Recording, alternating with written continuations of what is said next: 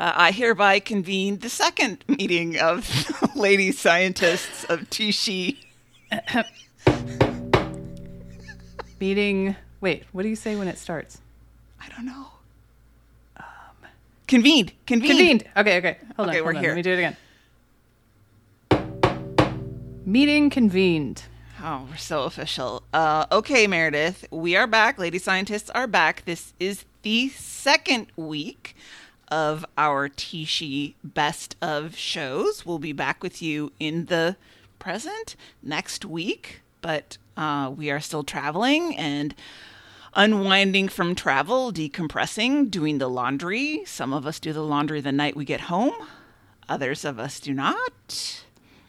I don't know how anybody can rest in their soul if there's dirty trip laundry hanging around, but I understand some people do it. I throw it in the hamper. I want to unpack, but I don't necessarily wash it all the same day. Yeah, that's fair. I guess I don't always. It depends on what time I get home. Yeah. Now, do you want to share why you're traveling? I have been traveling because I went, I guess at this point I am just back home. I will have gotten home yesterday as you were hearing this. I went to San Francisco for my baby brother Matt's wedding. Aww, congrats. Aww. I went to Half Moon Bay, which is just a little bit down the coast from San Francisco.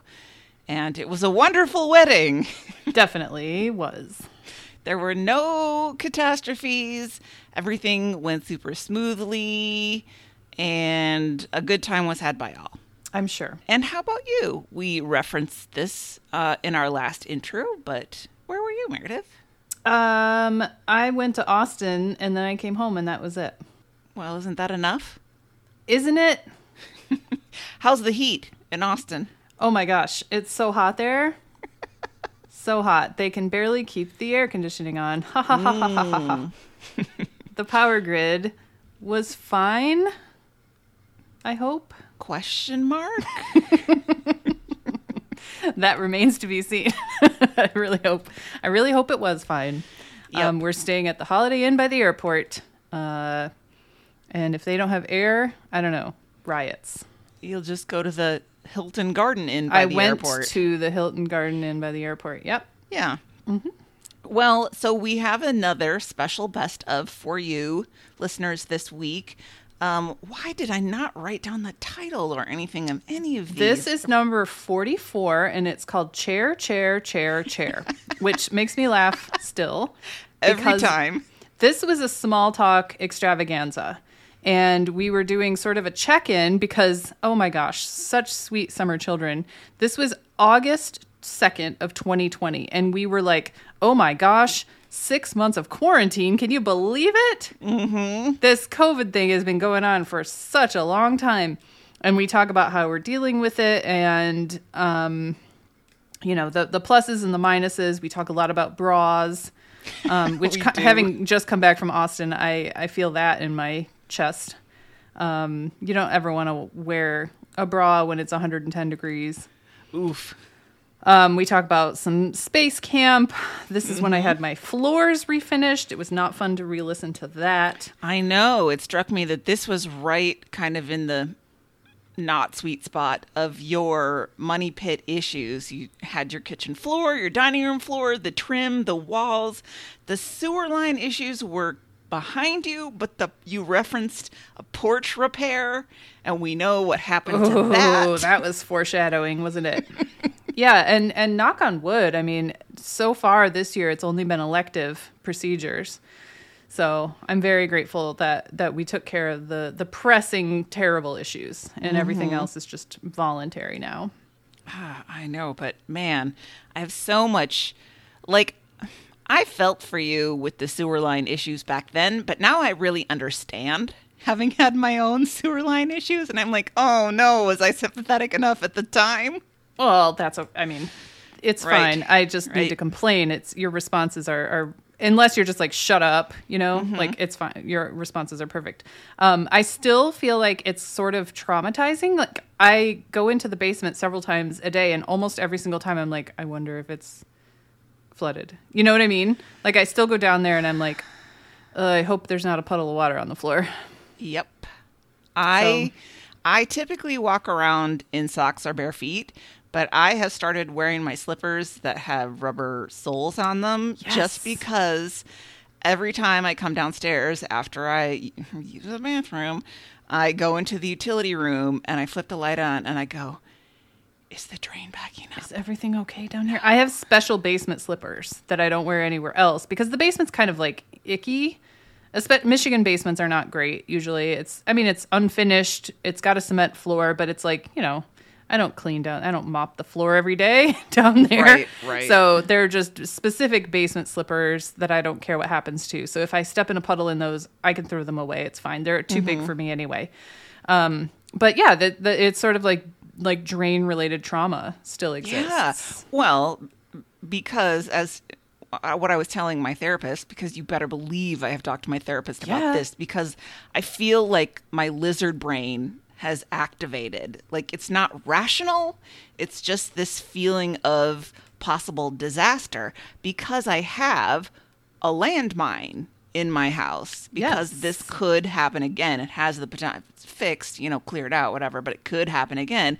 And so I feel like I'm walking through this minefield every day, this nasty sewer minefield. And she was like, well, but blah, blah, blah, blah, blah. And I said, you don't understand. It's not even the actual physical situation. I'm in an emotional minefield too, because I felt so like, I don't even know, anxious when that was all happening that like, I know that I could feel that way again in the future if this happens again. I'm like, absolutely. I don't want to feel that way. Ugh, we're basket cases. I know. Well, that's what homeownership does to you. I'm just now getting to the point where I'm not upset by rain. And I'm not kidding. Like, I was upset by rain for a while because Molly, sweet R.I.P. Molly, was very, very afraid of rain, and she would freak out. And if it started to rain at 3 a.m, you'd wake up with a 75-pound dog on your chest drooling on you, because she was so scared. And so it was, it's a big deal for everybody. You feel bad that your dog's upset, and you're trying to like keep her calm and get back to sleep and stuff. And sometimes it just doesn't work, and you'd have to give her like 5 Benadryl to get her to calm down, and it's stressful. And then once that kind of was not an issue anymore, the rain destroyed my house when there was a hole in my balcony floor, Yeah.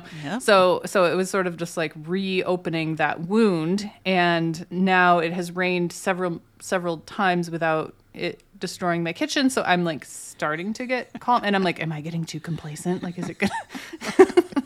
Don't let your guard down. Don't let my guard down, because then it will happen again, because it has everything to do with what's going on in my mind, not what's going on with the structure of my house. So of course. No, I've had recent troubles with my water heater a couple of months ago, and I got in to take a shower the other day, and I was like, oh no, the water's not very warm.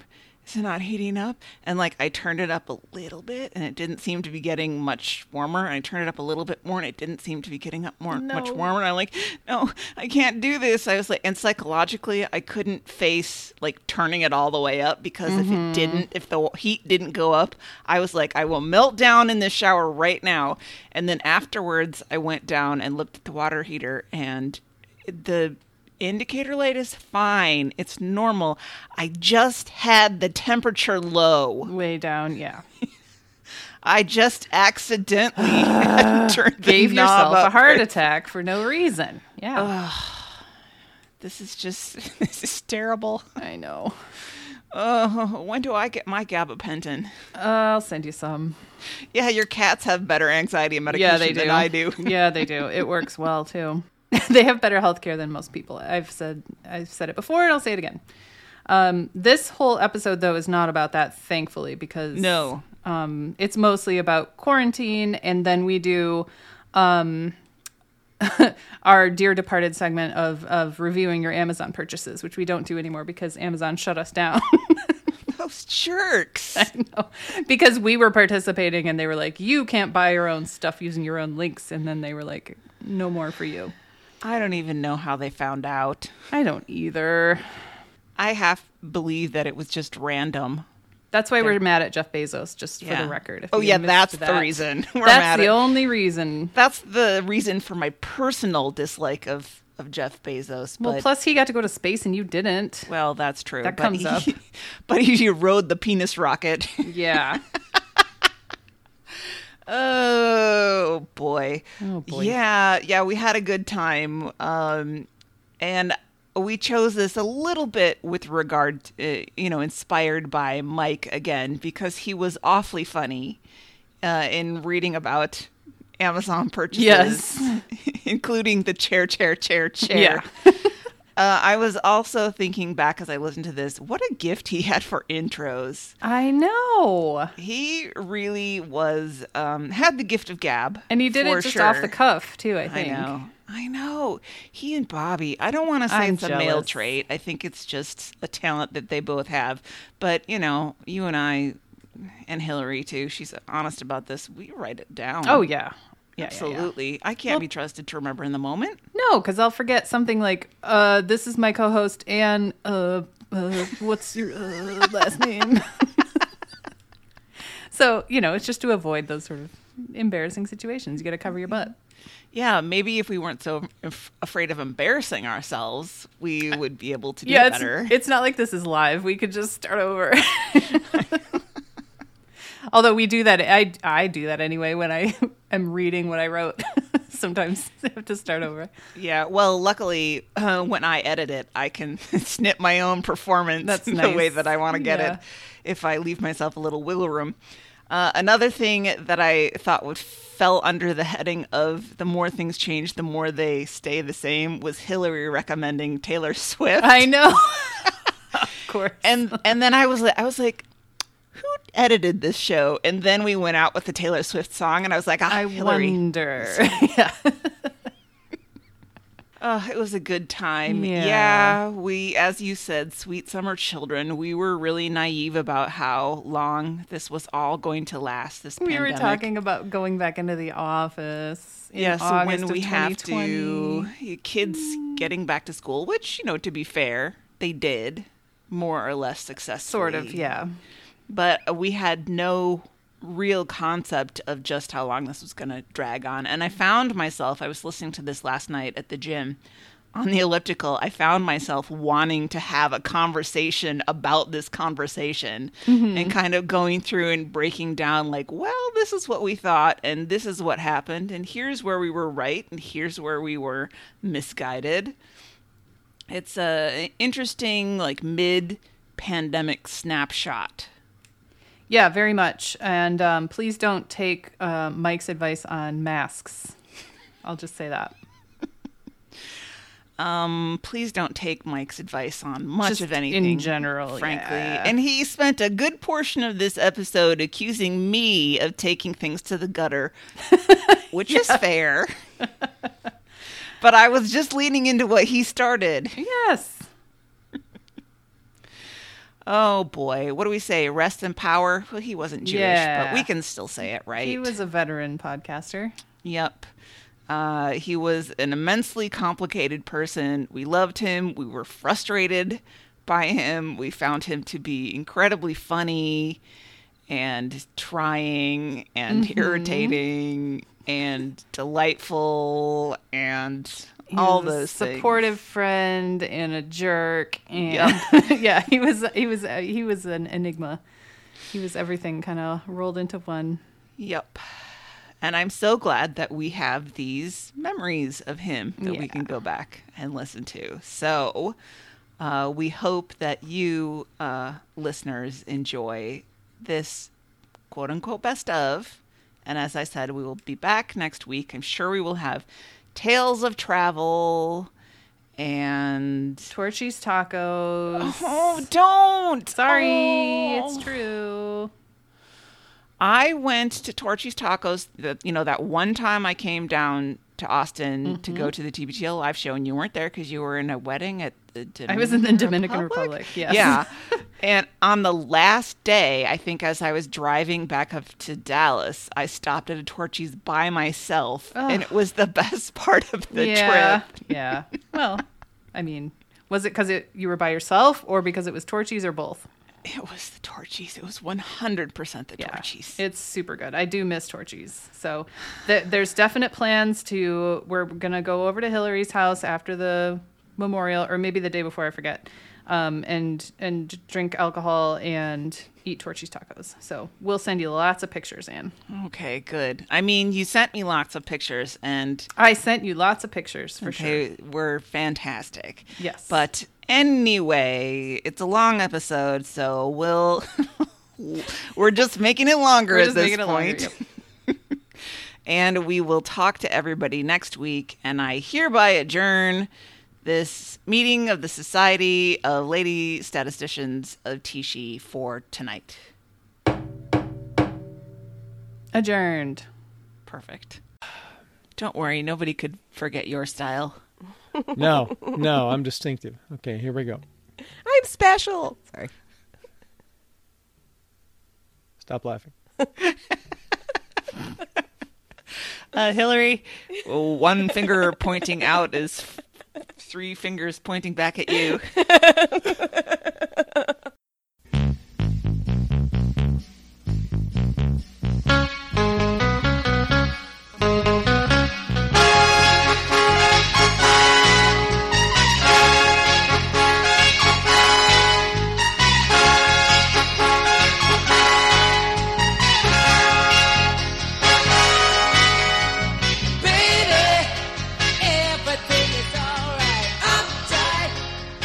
Good morning, everyone, and welcome to This Show Has Everything.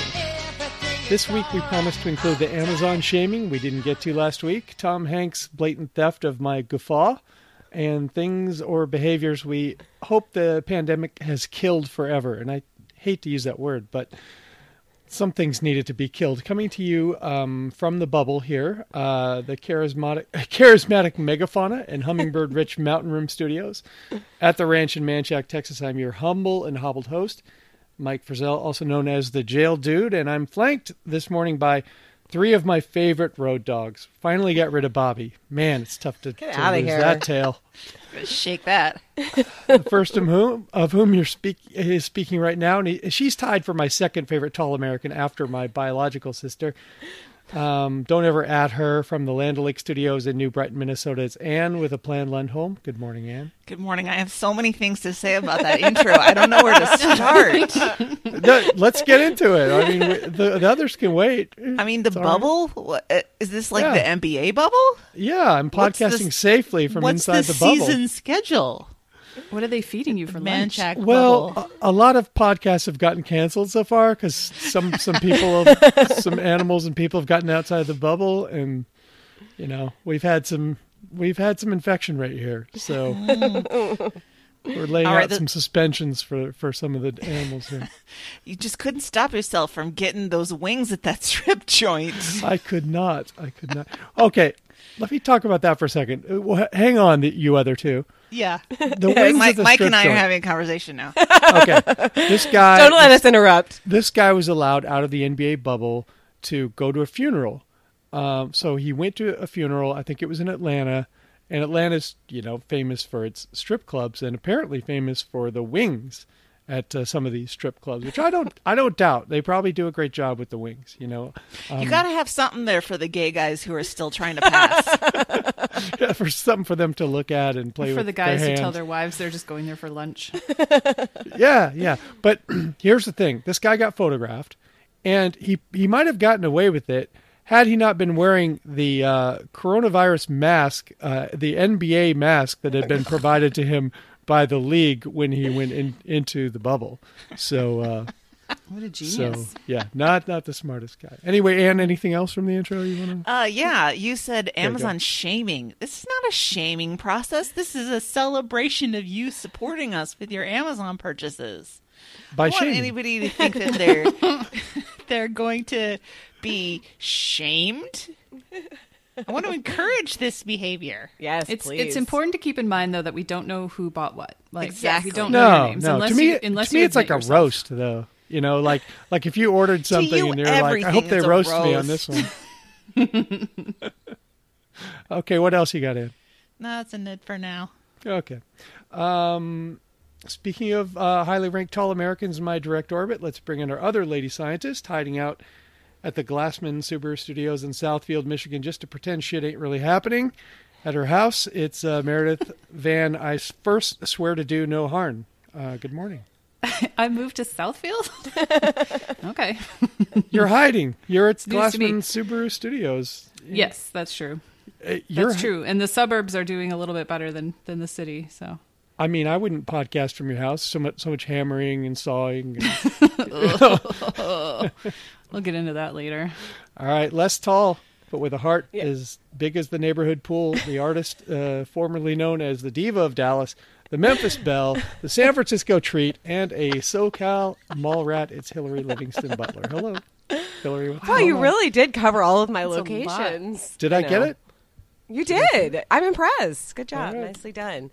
Yes, I think I am going to head to the pool later today because it's, 100 fucking degrees out. It's so awful. There's like nothing else to... Yesterday, this is so Texas. Yesterday, I went to the grocery store, but Dave and I do these things where we're like, we got to get out of the house. So I'm just going to go on a drive. Like he'll go on a drive, then I'll go on a drive, just like meander around the neighborhood. So I drove for a little bit and I was like, okay, it's time to go to H-E-B. It was 100 degrees when I got in the car. Fine, whatever. It is what it is. And then... I parked and I was like, it looks a little stormy. I parked in the H-E-B parking lot and then it just started downpouring. Like I could not get out of the car. It was a great storm. We opened the doors and windows. It was great, except awesome. I was at the parking lot. So I'm sitting in the H-E-B parking lot and it went from 100 degrees to 72 degrees in about awesome. I know, so 15 minutes or something. I've definitely gotten trapped in my car in the parking lot at a Central Market. You're like, what do I do? It's either the rain, because the downpours there are insane, or it's the grackles have trapped me in my car and I can't get out. Well, and there's always one time when you're like, it's not raining that bad. I can get in there. Yeah. You make that mistake once. I know. No. I'm not trying to be in a wet t-shirt contest today. I was about to say, you got to be real careful about what bra you're wearing if you're going to make that gamble. I mean, all I do is wear freaking workout clothes anyway, so it doesn't matter. But yes, it's hot and I'm going to the pool and those are all my locations. So nicely done. I do have pool envy. Me too. I'm not a pool guy. Never. I like the look of it. I like the aesthetic. I like that pools exist, but it's never been like, I wasn't one of those kids who was like, is there a pool at the place? We would go to my grandmother's house in Washington, D.C., and I would be running through her house like ripping my clothes off as a little kid, like ripping my clothes off to go put my bathing suit on. I'm like, I can't wait. Like, I don't know why, what it is about a pool. When we would go on vacation, I didn't care about where we were going or what we were going to see. I wanted to swim in the hotel pool. That was all I cared about. A lot of kids are like that. And frankly, I like a pool. I am not into an unregulated body of water. Yes, because there's fish in there and other things that could bite me. And I grew up. The rocks are slimy and stuff. And the pond where my dad It's a tiny lake. It may as well be a pond. But The shore is so yucky. It's my dad wanted to keep it natural, so he didn't dump sand on it and kill everything like everyone else did, which means you have to take the paddle boat out to the middle of the lake if you want to swim. And there's like a floaty thing out there. But if even there, your feet are going to get bit by turtles. Mm. Yeah, it's not good. If you're lucky, it's your feet. Right? You know what I'm saying, guys? Right? Yes, I want some chemicals in my body of water. Wait, right. Mike, what are you saying? Are you saying that you shuck off those trunks once you get into the water, or that the turtles are going up the trunk leg? I'm just saying, why tempt fate? I mean, do you have a protective net? Isn't there some other recreating we can do besides something where a turtle could possibly get at your business? Doesn't matter how much investigation he has to do. If I'm playing basketball, he's not finding my business. All right. As usual, we'll have some more small talk just like this. Your mail plus responses to the question of the week about throwing out the first pitch. And then maybe some Tishi recommends. We're not monsters, so of course we will try to keep the house. But maybe we forgot to water the lawn. Let's face it, the lawn and the parakeet have both seen better days in the August heat. Finally, we will let you... all know how to get involved with the show, but who am I handing the keys off to here? That would be Anne. I know, and now I'm just realizing that I don't have... Does anybody else have the Facebook group open? Oh, hold on. Let me I quickly open it. Look at this, because we after our space show now 2 weeks ago, we had a little interesting post on our Facebook group from family of the show, my brother Matt, about something that is near and dear to my part. Space Camp is dying. Oh, people. Man, I'm sorry. Space Camp's in trouble. Guys, the pandemic is killing Space Camp before we have a chance to get into space. How are we going to recruit people into the Space Force if there's no Space Camp, you know, like a space combine where we can work the kids out and see, like, who's going to be good in Space Force? Exactly. I think I said something on the post to the effect of, how will I get accidentally blasted into space with my fellow teens if there's no Space Camp? Yeah. But Anne, have you looked at the GoFundMe lately? No, not since Matt posted it that first day. $1,182,000. I mean, how much are we going for? 1.5. So it's very close. Oh, and there's 4 more days. I think. No, it's been running for 4 days. Wow. If they don't make the goal, though, it's all over. If they're $1 short. No, that's Kickstarter. That's Kickstarter. GoFundMe, you get to keep whatever you make. Sorry, guys. Pretty close. I'm just saying to our Tishi listeners, if you care about me, Anne needs to go. She needs to go to space accidentally and save the world. That's what needs to happen. Yes, through a series of circumstances that involve a robot that I can't explain to you because it's too ridiculous, I do need to get into space and then learn that the white man is always the one who's fit to be the actual leader of the crew, even though I desperately have wanted it all my life. I can be the pilot, not the shuttle commander. The more I think about it, Space Camp is kind of fucked up. Wait, should we be saving it? Because it's the slacker guy who just agreed to go to space camp because his dad bought him a Jeep and really doesn't want anything to do with this, who learns that he is a true leader. And the girl who has been preparing to be a shuttle commander her entire life learns that no, this is not for her to be in charge. I need to watch this. It sounds like a good sports movie with some really good misogyny mixed in. And a robot. And some great 80s bullies. Are there any magical black people in this movie? There is! He's not magical, but I mean, I can do one of his scenes. Not with that attitude. Do you want me to do one of Rudy's scenes? It's a scene between Rudy and Kevin, and he's like, people at my school, they're always saying, why are you taking science, Rudy? Why are you taking science? They didn't ask me if I like science. Do you like science? I love science. Now ask me if I'm any good at it. Not so hot, huh? I can continue with this as long as I know. I'm like, wow. Moving the needle. Wow. Good job. Mm-hmm. Is that your, like, that's your, like, if you're trying out for something, that's your, like, that's monologue? This is Anne Lundholm with a monologue from Space Camp. If my brother Carl was here, we could do most of the dialogue from Space Camp off the top of our domes. I love it. Well, yeah, save it. I don't know. I don't know. Just I don't know if they need the money, but think good thoughts for Space Camp. They do. They always need the money. It's for the kids. I'm still angry at my mother for telling me I couldn't go to space camp because it wasn't "quote unquote" practical. What is more practical than science camp? What she meant is it's expensive, and you're never going to be an astronaut. Yeah, too tall. Crush my dreams. Too tall. Hillary, why are you mad at Pop Culture Happy Hour? They're like my nemesis. I don't always listen to them, but, like, I don't know why they just get under my skin. But this week in particular, I was, like, enraged because they said something that was, like, my idea. And I'm, like, still mad about it. And what's her face? The host of it, whose name I'm forgetting right now. Linda.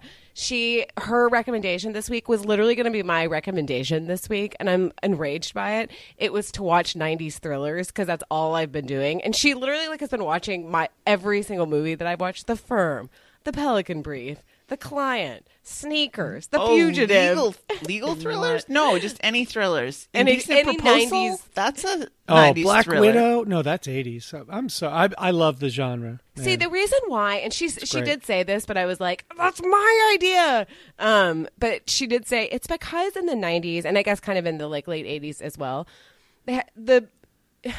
it's a niche that doesn't really exist as much anymore because it doesn't make a ton of like as much money as a Marvel movie, but it's like high quality yet relatively simple to follow movies. You know what I mean? Mm-hmm. Like you have a star, you have a good director, you have good production value, but the story is not like, it's not like watching something that makes your brain kind of hurt or that you really have to think about. It's just like a thriller. It's a fun thriller, like a high quality thriller. And they don't make them anymore because they're sort of expensive. It's expensive to get Harrison Ford to do something that's not Star Wars or, you know, it's just not worth it because it's only going to make $100 million, which is good, but it's not $1 billion. But movies like No Way Out, you know, it's like they're... People aren't making these movies. Well, and if they make them now, they make them for like Netflix or something, and the quality isn't quite there. Like it might be okay, but for some reason, it just really peaked in the 90s. Just a huge star and a you know, charismatic cast around, and just an easy to follow yet seems complicated story. And it's exciting, but you know it's going to turn out okay in the end. Yes. It's like not for the lady usually. Not for the ladies. Usually. It never does. Double Jeopardy. That's another good. I mean, it's so that is a stupid movie, but ooh, the Ashley Judd thriller lives in a league of its own. So I was just mad because I was like, this is what I was doing. Don't hop on my thing, Linda. It's bullshit. But I do actually. I mean, that's sort of a Hillary recommends. Tishi recommends is that 90s thrillers are really fun, and a lot of them are available on Netflix right now. I think The Firm is available on Netflix right now, and she mentioned this, which actually made me laugh. Watching the fashion for men in the 90s, is everything was very blousy. Like yes, Tom Cruise's shirt is like 4 sizes too big. The giant suits. What was the McConaughey one? A Time to Kill. Time to Kill, and then Damon was the Rainmaker. Yeah. Time to Kill. Okay, this is just like a personal Hillary's horny corner, just like this one scene, and I've tried to find like a screen cap. I need to almost just rent it so I can like take a picture of it.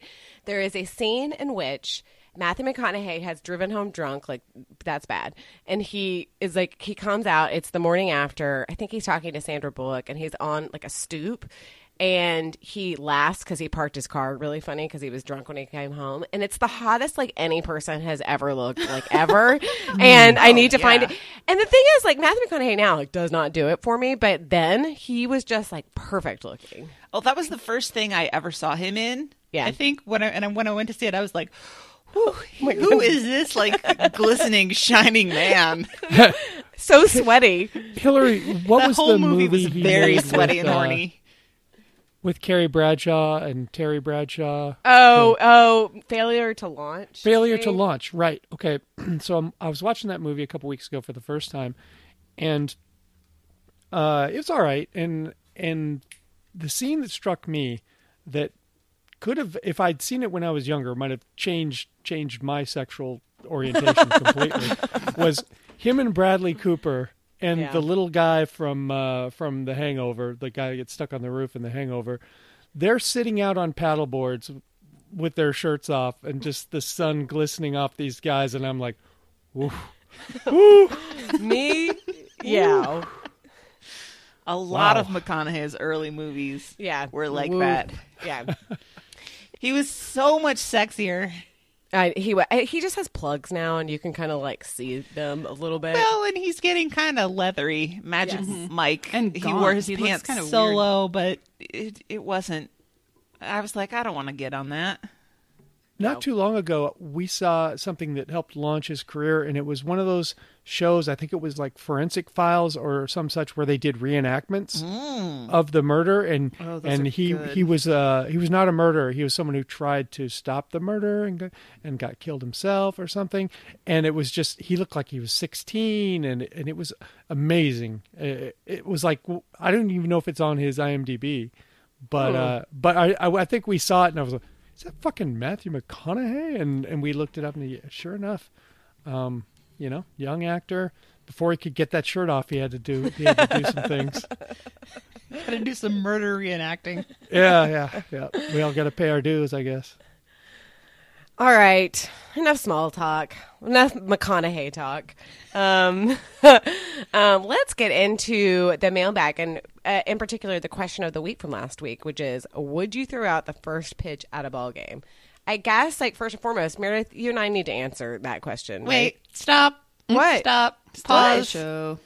1992, McConaughey was on an episode of Unsolved Mysteries. Oh, there you go. My God. Unsolved Mysteries. What is the episode number? I have to find it.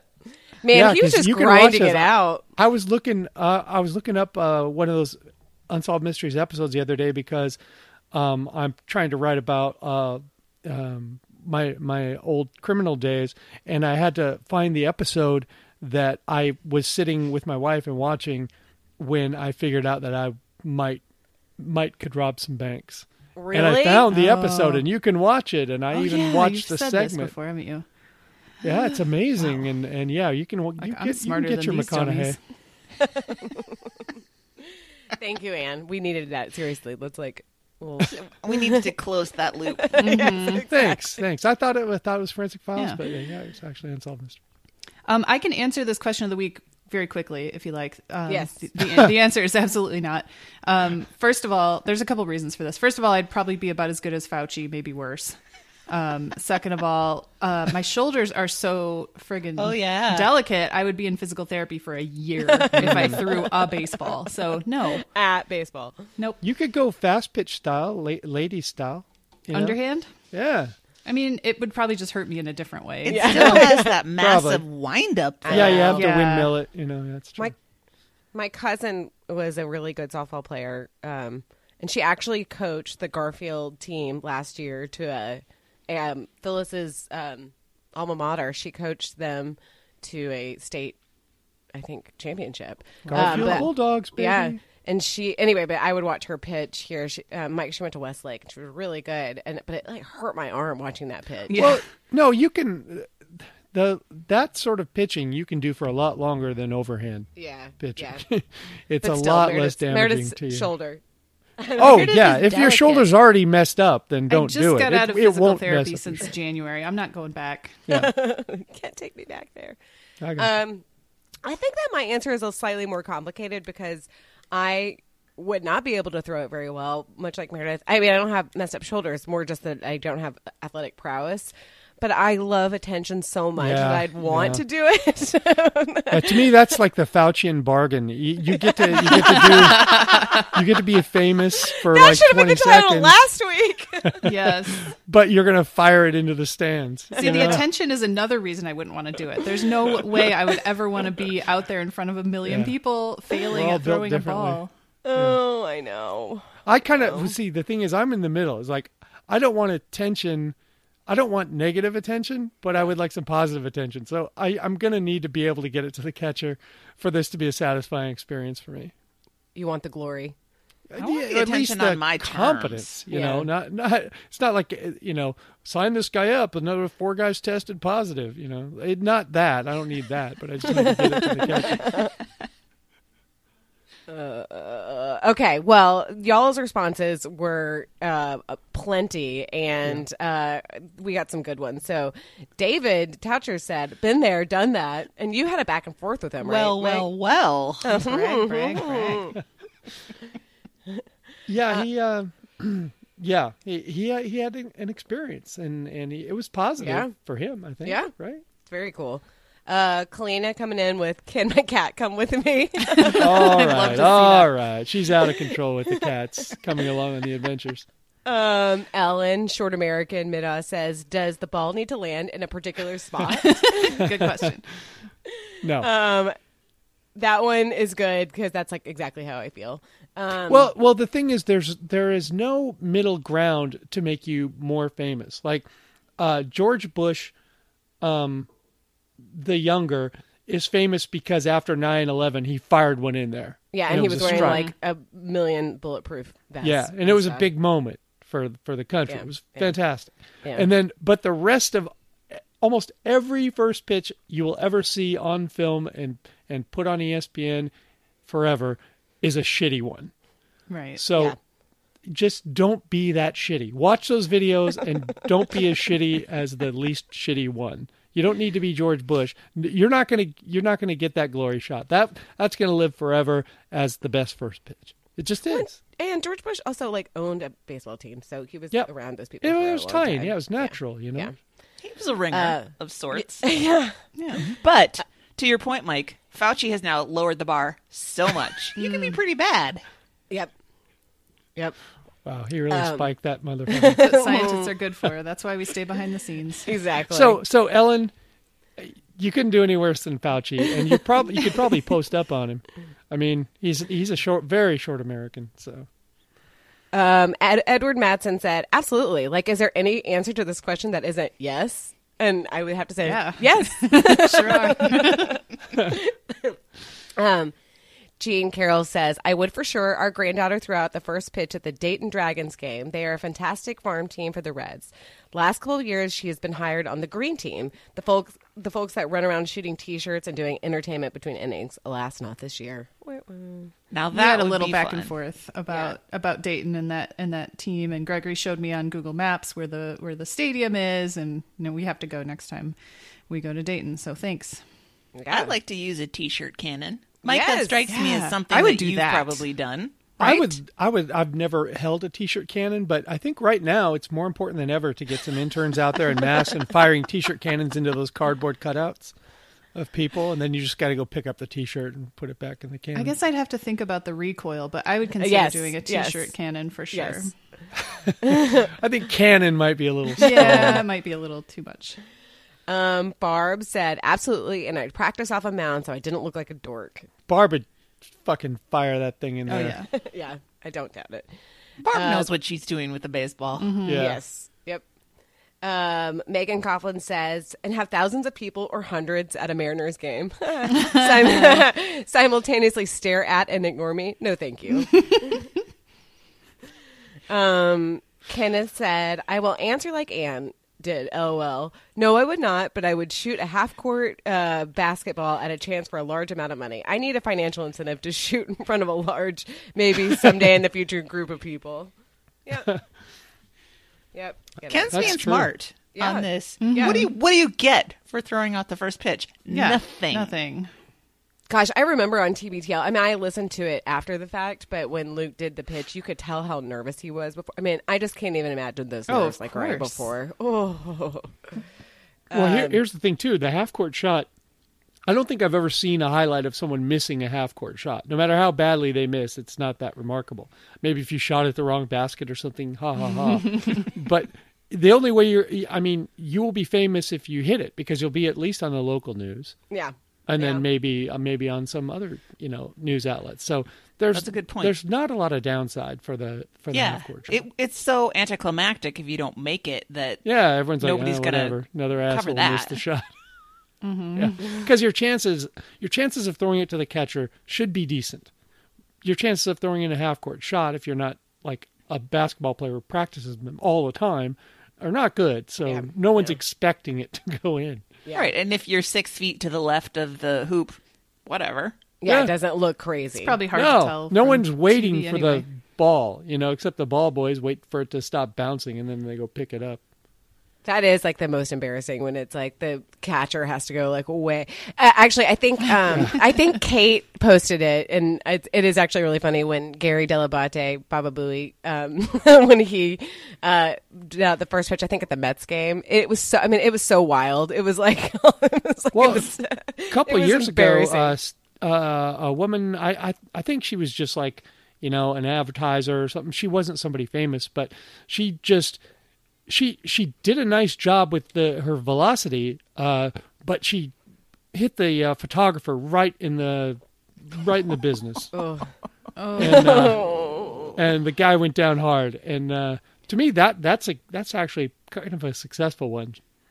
Yeah, I think she got to do a little talk show circuit. I bet that gets replayed a lot. It does. Yes. It does.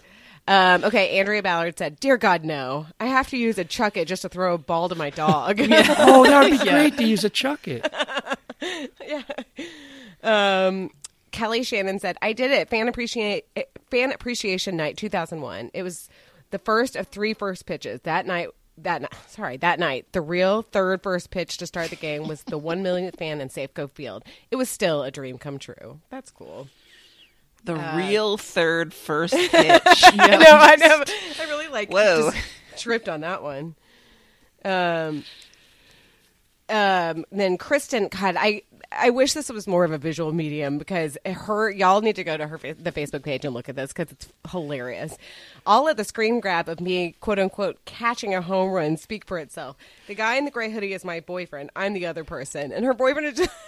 I had to look really hard to find her. It's like, what other person? She's the one like cringing behind the rail. Yeah. Mm-hmm. Oh, man, it's really funny. Megan Keane said, only if I can granny it, my only prayer of getting anywhere close to over the plate. That's fine. Mm-hmm. Nobody's looking for, like, you know, behind the head and then wind up pitch. I mean, maybe Mike is, but I think everybody's just like, you know, let's just get it across. Well, I think there. Luke put too much stank on it with the check in the runners. Well, yeah, he always got to be a comedian. Mm-hmm. Mm-hmm. And then Scott says, in a heartbeat, then I'd have a hot dog with mustard, relish, and raw onions accompanied by a tasty beverage. Yes. I thought that was a good cap. Mm-hmm. Mm-hmm. Scott's got the right idea. Yeah, that sounds good to me. Ugh, I can't wait until we can go back. Come on back. I'm going to get myself a $14 hot dog. Yes, exactly. Speaking of vaccine, you guys. What? Henry Ford is signed up as one of the sites for the phase 3 Moderna vaccine trial. Nice. Oh. Yes. So I signed up. Well, I didn't. I put in an application for eligibility. They review, and I think they want high risk people, and I'm not really that high risk because I don't go anywhere. But I'm gonna do it if I can. Good. Looking forward to seeing if your arm like shrivels off. Yes. They've already done human trials and they're fine, so I'm not scared about it at all. I know. I want to get this thing out so we can go back to normal. I know. Some kind of normal, but there are some things that could probably stick around. Yeah. So if you're in the Detroit area, sign up. You have to go to a physical site a few times, so it doesn't work if you're far away. But if you're around here, go to the Henry Ford website and sign up. They can't mail you the vaccine? I wish. You just poke it in yourself? Well, that just opens the door to vaccine fraud. Yes. Yeah. Widespread. Vaccine injuries. God, don't even get me started. Do your research on your own. Yeah, on YouTube. I'm teasing. All right, well, let's roll into Medium Talk. We'll have some more pandemic talk in that. But first, Meredith, Mike said that you were hiding out at the Subaru dealership to get away from your house, and the money pit has been gobbling up your money the last month or so. I poured a few thousand more dollars into it. Yay! So I was off the show the last couple weeks because I just couldn't fathom like thinking about something else. I don't deal well with construction at all. Not interior construction anyway. Mm-mm. So 3 weeks ago, the first week they replaced the kitchen tile. And this had to be done. It was relatively new, but they didn't install it right, of course, because this house was a flip. And the tiles were getting loose. All the grout was coming up, and I could have picked up at least one tile with just my hands. After how many years? Like 2? Like not even 2. Like I bought this house in January of last year. So it's been like a year and a half. So it was kind of absurd. It was like, okay, I guess this is necessary. And the tiles are going to start to crack. So I was like, all right, let's do this. So I had to do like a virtual consultation on Zoom and send them pictures. And like there were all these misunderstandings because nobody had come here to look at it. It was just, about as nightmarish as it could be leading up to it. But then, they roped off, some stuff, although they didn't like plastic off the kitchen.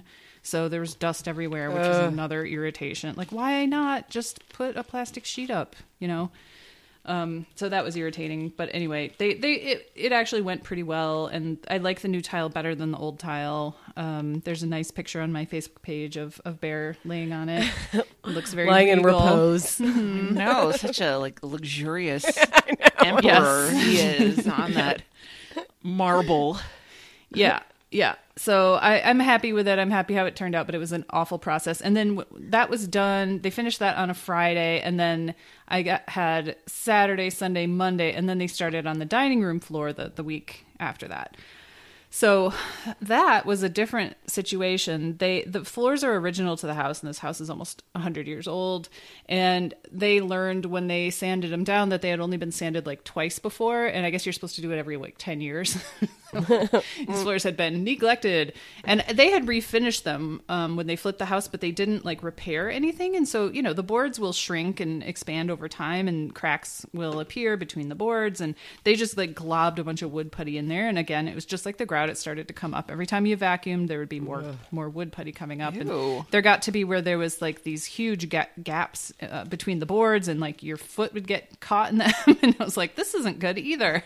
And it was so squeaky. My whole house is so squeaky that like I don't even know why I have an ADT system. I mean, like nobody could get through this house without me knowing. So they fixed some of that. They had to replace some of the boards, and then they refinished the whole room so that the stain would match. And that's nice, and it's fine. But like now everything else in the room is worse. Yeah. Like the trim looks awful. They had to take the very bottom piece of trim off, and they sort of like globbed it back on, and it's all dirty and scuffed up. And so now I'm going to have somebody come and repaint the trim, and the walls are dirty, and I can't. There's not enough magic eraser in the world to clean that off, so we have to have the walls painted, which needed to be done anyway because they used flat paint throughout this house. They used ceiling paint on all the walls in here, which is impossible to clean. So it had to be done anyway, but it's just like one more friggin' thing. So that's my Money Pit Chronicle for the spring and summer. At some point, isn't it like kind of like you're evening out the frosting on a cake? You know, it's like, oh, well, now it looks good. Oh, well, it's a little heavy over here, so let's just take a little. I mean, yes. When does it end, you know? Well, true. When you can see the cake through the frosting and you're like, oh, shit. Oh, I might have gotten a little crazy on the frosting. I am happy that we own a home, but sometimes I just desire calling a landlord to be like, come fix it. Right. Come fix it, please. I don't want to spend the money. And I know rent is throwing away money. I know it. And our, you know, having our house is great. But yeah, sometimes it's like, this fucking sucks. It is and it isn't though. I mean, everybody has to pay for a place to live, right? Like you, I don't know. I don't think rent is such a terrible thing. I know. It comes with its own. It says me right now. Yeah. You're like, rent's fine. Right. Rent is wonderful. Yep. Ugh, yeah. And I find that there's some things that I'm just like, I'll get to it. I know. You know, it's not that big of a deal. Like I have a 3 light bulb fixture in the dining room, and I was trying to change one of the light bulbs, and it somehow welded itself into the socket, and I was like, okay. And I went and I like got a thick glove, and I was like, I'm gonna have to, you know, put a little more pressure on this to try and turn it. And of course the light bulb shattered. And then I had to like peel the bottom of the light bulb out. And that means that I have to put a whole new socket in the thing. And it's been like that for like, I don't know, a year. And I'm like, I still have 2 light bulbs that work. I know. 2 out of 3 ain't bad. At some point you're sitting in the dark. It's fine. On the other hand, like my dad died, in May? And my mom has practically redone the whole house. Wow. Every time I go over there, she's like, oh, look. And I changed the paint in the kitchen, and I painted Dad's room, and I painted all the kitchen cabinets, and I did this and I did that, and look at this art that I bought, and I changed this. And I'm like, God, I feel like such a slacker. You know, I've had all these things in my house for years. And she's like, Anne, the difference between you and me is money. Yeah. Yeah. I mean, and I was like, oh, it does make a big difference. Right. Yeah. It's so true. Like we really need to redo our bathroom up here, and I'm just like estimating it, and we're going to probably have to get a loan for a part of it, and it makes me want to die a little bit. Yeah, we have a massive repair coming up here in the house, which it's too depressing to talk about. I know. Yay, right the American dream. Yeah. All right, so, keep us appraised, Meredith. I haven't forgotten about your sewer line. That you that hasn't caused any trouble so wood far. Pulp toilet paper in order to. Well, we got a bidet that has made it a lot more tolerable. There is a potential balcony renovation that may need to happen. But I'll keep you posted on that. Okay. I don't really want to talk about it anymore. It's also depressing. I get it. Well, let's go to another depressing topic. We thought it might be interesting, fun, I don't know, but interesting to do a state of the pandemic. What was it that Bobby called it? I forgot already. Silver Linings Plague Book. Oh, yeah. Right. He's a bad person. That was bad, but also good. And I thought that, we're entering our sixth month. I think we've been shut down in Minnesota. I think March 16th was the first day that I worked from home. Yep. So once we get to August 16th, we'll be in. Wait. That'll April, be to May, to June, July, to August. Five. So that'll be 5 full months, and we'll be entering the sixth month. But now we have 6 calendar months where we have been in some form, depending on where you live, of quarantine or something. And we thought it was a good time to talk about how it's going. Hillary, how's it going? Oh, not great.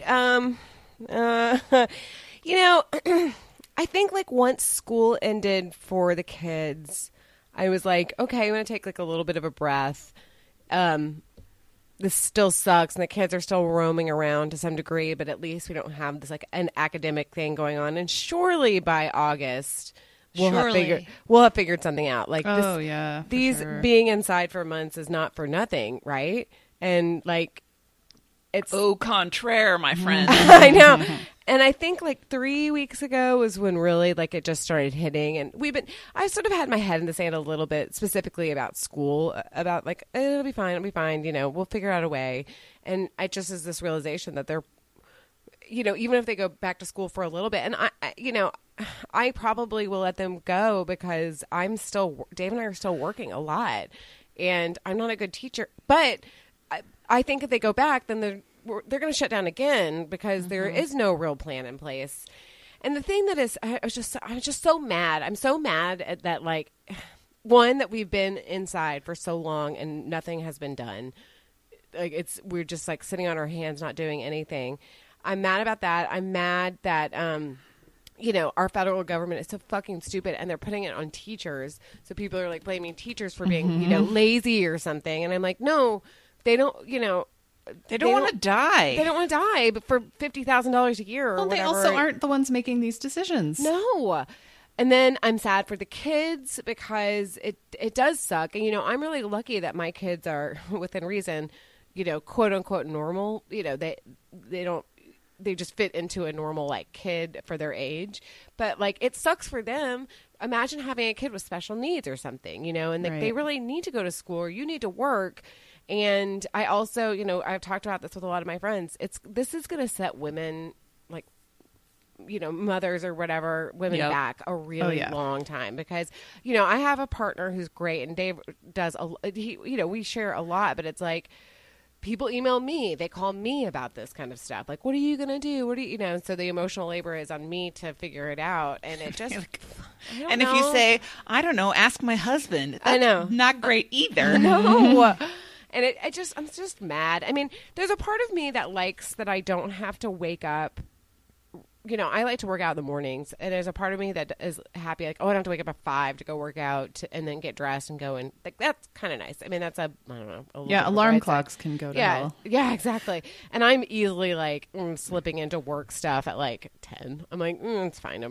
Nobody notices. I'll get my work done. But I would happily go. I don't know. I'm just mad. I'm mad at our stupid government, and I'm less mad about people because we have no leadership. I am mad at stupid people in Florida or Texas or whatever. Yes, that's enraging, but we don't have any leadership. So I don't know. Yeah. We get mixed messages all the time. No one's setting an example. No. Right. No. And I remember when Minnesota went into lockdown, shutdown or whatever, and I just happened to turn on the TV during the governor's press conference about this, and he emphasized so much that it wasn't about making sure that people don't get sick. It was to be able to space it out so that we had the resources to deal with it, and also to give us time to figure out a plan. And what our federal administration seemed to decide was that if they just waited long enough, it would go away. Yep. Yeah. You know, we just pretend that it's not happening, and eventually it'll go away, and, you know, then we can claim credit for it. Or that Vanity Fair article that shows that since it was only hitting blue states, they were going to just blame the Democratic governors. Oh, yes. Mm-hmm. Which is so crazy because, you know, Massachusetts and in New York have, you know, done a pretty good job of you know, they're doing much better now. Yeah. I mean, it's like they don't understand how viruses spread. They just didn't check into it. I mean, the COVID is registered as an independent, and they didn't realize that. Yeah. And it's just not going to work out for you. Sorry. But yeah, that's kind of my general vibe. That's how I'm vibing these days. Is I'm just low level angry all the time, and I don't know. I mean, but then I alternately like stick my head back in the sand. Like I don't know. Like when I think about school, I'm like, we'll just see what happens. I feel like it's not worth it to plan because every day something changes. Right. Yeah. Well, and as you said, it's not a problem that you have the capability of solving. Yeah. No. You, Hillary. Yeah. No. You know. I know. Unless maybe here's the thing. You and all the other moms in the neighborhood should get a shared nanny for all your kids. No, I mean, and that's like a whole thing now. There's this all like kind of classist thing where people are doing pods, where they're hiring a teacher, and you know only 3 kids are allowed in the pod, and you share the cost. 1, I'm not that rich. 2, I'm like I. 1 kid keeps leaving for chicken wings. Yes. Well, there is. Yeah, exactly. It is like sort of a silly internet thing, but there's this family, I guess, the Holderness family or whatever, that does little videos about stuff. And I think mostly they're kind of dorky, but there was this one about like the mom kind of being like, what do you think? What do you think? I don't know. What are you going to do? And that is like every conversation. It's like, what are you going to do? I don't know.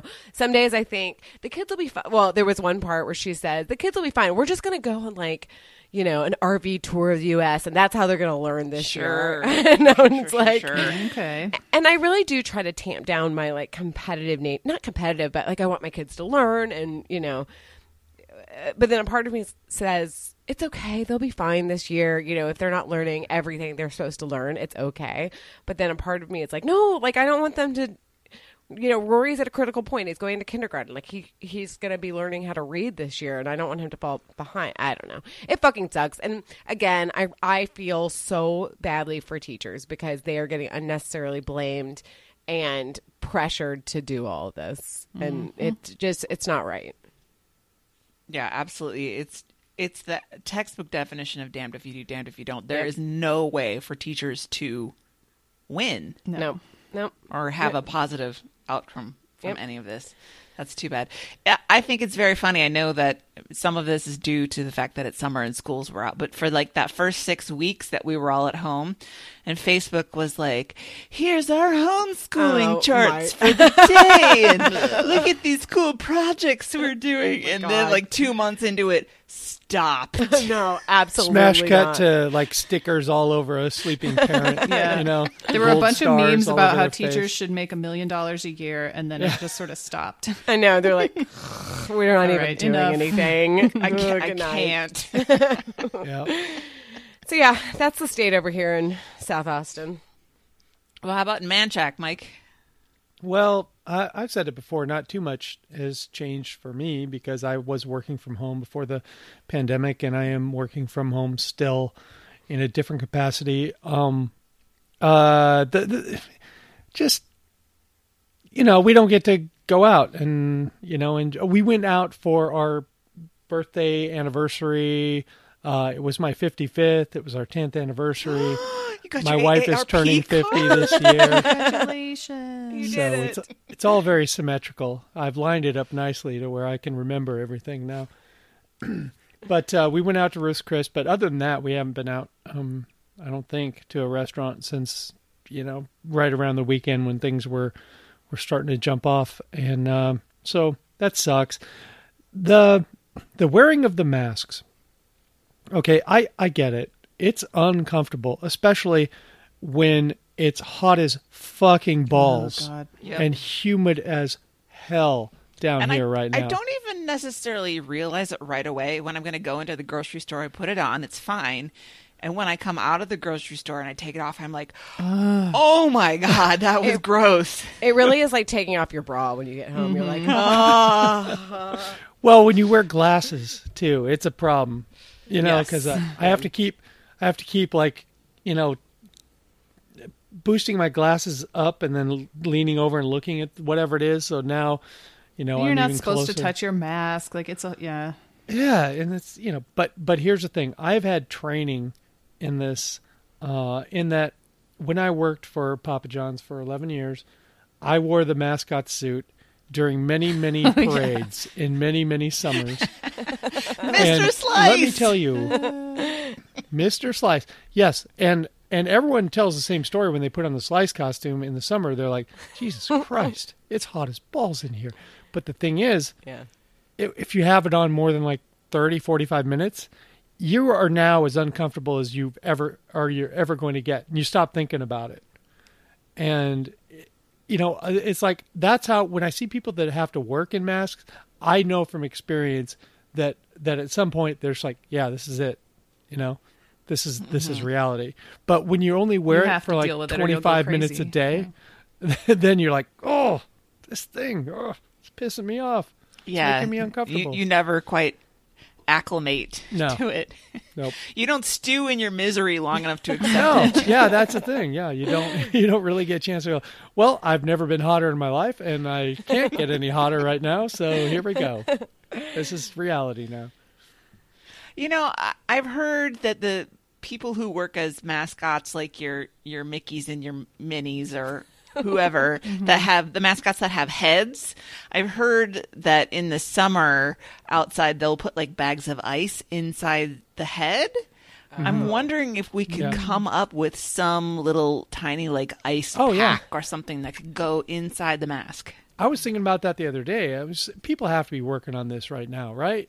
Like air-cooled masks. Yeah, I got to find a way to make some money somehow. I mean, also, it's really amplifying people's breath, like your personal breath. You're like, ooh, Lord in heaven. You got to brush your teeth right before you leave. I know. Yeah. But they're recommending not to wear the masks with filters. Yeah. Because that does pull in outside air, and that kind of defeats the whole purpose. Emily had to borrow my mask yesterday, and she's like, it's like making out with Clip Clop. You're so gross. I heard a story about some people that were making out on a plane with masks on. What? Yeah. Through the masks? Yeah.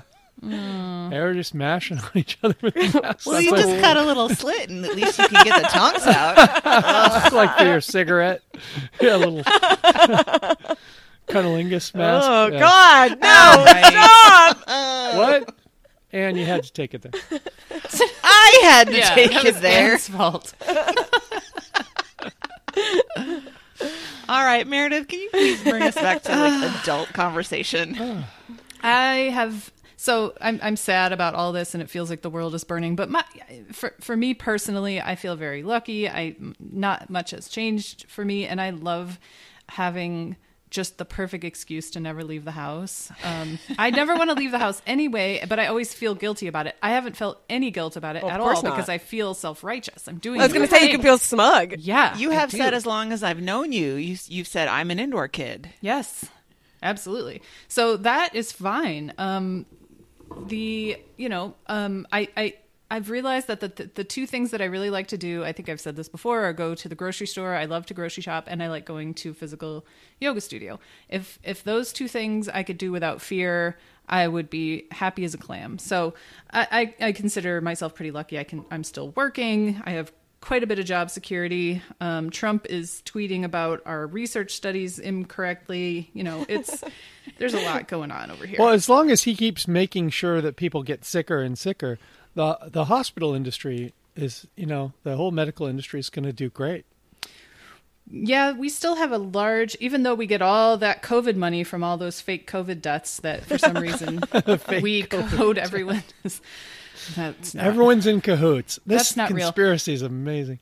We still are having enormous budget shortfalls because everything else that we do is ground to a halt. You know, we're not doing elective surgeries. Yeah, yeah. We're not doing visits and stuff like that. So, But I don't think there's any danger for my job. So I feel pretty good about all of this. For me personally, I feel terrible for everybody who's sick and struggling. But the staying home part is totally fine with me. My friend Jocelyn is in town from Texas right now, and she is staying with her in-laws while they're moving. She's moving to Jersey City. Wow. And so her husband's back in Dallas packing up their stuff, and she is stuck at her in-laws with her 1.5-year-old daughter. Oof. Oh, God. And so we have been going, like, I'll meet her at a park, and we'll stay away, and we'll be outside the whole time. And, you know, so that's... I've been doing a little bit of going out in that way, but it barely counts as like contact. Yeah. Yeah. So I have to say that I'm really in the same boat as Meredith here. I remind myself all the time how incredibly lucky I am that I don't have the challenges that other people deal with. And I also have been working full time at home, and it's been so good that I told my boss, they will have to drag my cold, dead body back to the office and prop me up Weekend at Bernie style to get me there. Yep. Oh, look, there's Anne. And you just start carrying like a store-made cake or something. Hey, we talked about that. We're like, when we're back in the office, do we think Monday treat time will come back? And I'm like, I don't think that we're going to be willing to spread germs around for a while. Yeah, I know. I don't know how that's going to work, but... I feel really lucky that I don't have to deal with the problems of having children. Yes. I mean, I'm just completely out of that mess, you know, and jealous. And the thing is, the first 6 weeks, I think, were tough just universally because we were all so upset and scared and didn't know what was going on, had no leadership than anything. And I was having a pretty hard time then. But there came a point. I mean, you can't be that anxious forever. Like, as people, we will adapt to our circumstances somewhat. And since then, I just get happier and happier. Yeah. The longer I'm in quarantine, guys. I mean, the world is burning. It's awful. And on that macro scale, I feel bad about that. And I worry about teachers and our frontline workers and everything else and the lack of leadership and, you know, the entire democratic experiment crashing and burning around us. But for my own personal well-being, this has been so good for me. Yeah. Yeah. Like, I have talked about it with my therapist, and she said, well, you may be one of those people who just really is sensitive to being around others. Like, I always knew I was a strong introvert, but I think it might be even a little bit more than that. And like, I'm so much happier in my work life. I used to go to the office and think, can I sneak out early? Can I leave? I don't want to be here. Yeah. Could I put some vacation time on the calendar? How am I going to be able to get through this day at the office? And at home, I don't even think about any of that. I am perfectly content to sit here in my little setup and do all my work. And that's exactly how I feel. It's great. Yeah, it's just fine. I think I'm doing better work.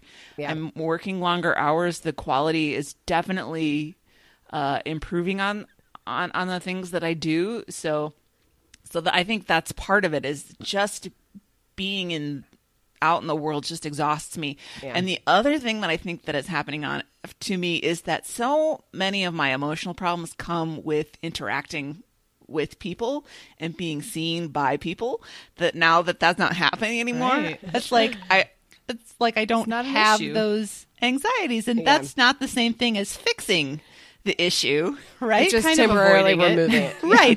It's so maybe that's not the best thing, but what my therapist and I agreed on is that maybe this is a really good opportunity for me to work on those other things without the distraction of interacting with people and, you know, dealing with body image and, you know, feeling like a complete yutz when I talk to people. If I can just set those aside for a while, I can, you know, work on learning to love myself. Well, I mean, that is kind of nice. Opportunity. Though. Yeah. Yeah. It takes energy out to divert. Yeah. Yep. You don't have to spend on this sort of exhausting interaction. or like develop and practice the tools that I need to be able to live in the world. And she's really funny. She's like, okay, but when this is over, I don't want you to just like dive back into the world because that's not going to be good for you. No, so I want you to like think about this and intentionally like go to the gym 2 days a week. That's all. Just like build your tolerance back up. I'm like, okay, I guess I can do that. But I feel like you, Meredith, that if I could, you know, do my grocery shopping and get out to like go to the gym and like I didn't have to do all the calculations about like, well, do I really need to take my car in for the oil change kind of thing? I would be perfectly happy to do this for the rest of my life. Even if it means I'm just alone all the time. I am a happy little clam over here in the Stick of Butter Studios. Did I tell you guys? I might have told you privately, but they're reconfiguring our offices and trying to stagger people's schedules for when we do come in, which we don't know when that's going to be. And I told my boss, just take my office. I have an office to myself, which is kind of rare. And I was like, I'll just stay home. Just have it. You can eat that. You can put two people in there alternating days. That takes care of two people's location, and I will just stay home. I'll come in if I need to, but I'll just stay home because this is great for me. Oh, Meredith, you're such a sacrifice. I know. For the good of the group. I'm the martyr. Well, that's how you have to pitch these things, right? Like, this is good for you, and this is why. Yeah. Don't ever think about what is in it for me. No. I know. You know, even as somebody who's, like, completely extroverted like I am, it's going to be really weird to go whenever it happens, to go back to the office. Like, that is going to be kind of, I think, a little bit overwhelming, even for me. It's like it's too many people and just like adjusting to having to be presentable in some way. Yeah. Like, how do I do this? I went in the other day because, my housekeepers were there, thank the Lord, because of all the dust. So I had to get out of the house. And so I went to the office for a little bit, and it was strange to get dressed. I didn't bother doing my hair. I put on mascara, but that was it. And that's all you need if you got a mask over the rest of it. Exactly. That's right. Exactly. And it was strange, even though there was almost nobody there. I did run into my boss, so cookie points, I think, for that. Like, if I was going to see one person, I'd be like, "Look, it's me. I'm doing a good job." But it was straight. You know, I work for a hospital, and I'm not in the main hospital, but it just touching any surface just felt. I was just like, "Oh no, I have to touch this door handle," and there's hand sanitizer everywhere, and I just, you know, my hands were just like desiccated and blew away by the time I was done from washing and sanitizing them so much. But it's just a new level of anxiety. It's like there were no people to interact with, but it was still scary and uncomfortable. Yeah, right. It's a little bit of a strange choice. Like, I go in and I can hip check the automatic door openings so that I don't have to touch the doors or anything. But, you know, as somebody who works in energy industry, and our whole mission is about saving energy, and it, you know, uses a lot more electricity to open the door automatically than to push it open. I'm like, this is not the right decision. Or normally I would take the stairs, but I don't want to turn the door handles. I know. Thing. What do you do? It's now, if I can talk some shit about my employer publicly on my podcast, which I think we can agree is always a great thing. Great idea. Let me get my popcorn real quick. No, it's not really. It's really just a shit about my director. Let's put it that way, because the University of Minnesota has been very conscious, as any large research university not in the South is going to be, in line with the governor's plans and the CDC and the Minnesota Department of Health. And the directive to staff was, if you can work at home, you must work at home, even though the university is starting to reopen their what they call the sunrise plan, where we slowly bring facilities back up so that you can have students on campus this fall, which is just stupid as far as ours concerned. Is called moving forward. I know they desperately need the money, but 50,000 students on campus in some form, I can't. But so we're all directed to work from home if we physically can, except our director is like, I think we need to have a physical presence on campus to show that we're here. No. So he's requiring people like, so we have like a bunch of different engineering disciplines. So he's requiring like one mechanical engineer to be in the office and one civil engineer and one electrical. And so we can rotate out through all of that. And then for the management people, they're rotating who has to be in the office and who hasn't. And it's entirely for show. Right.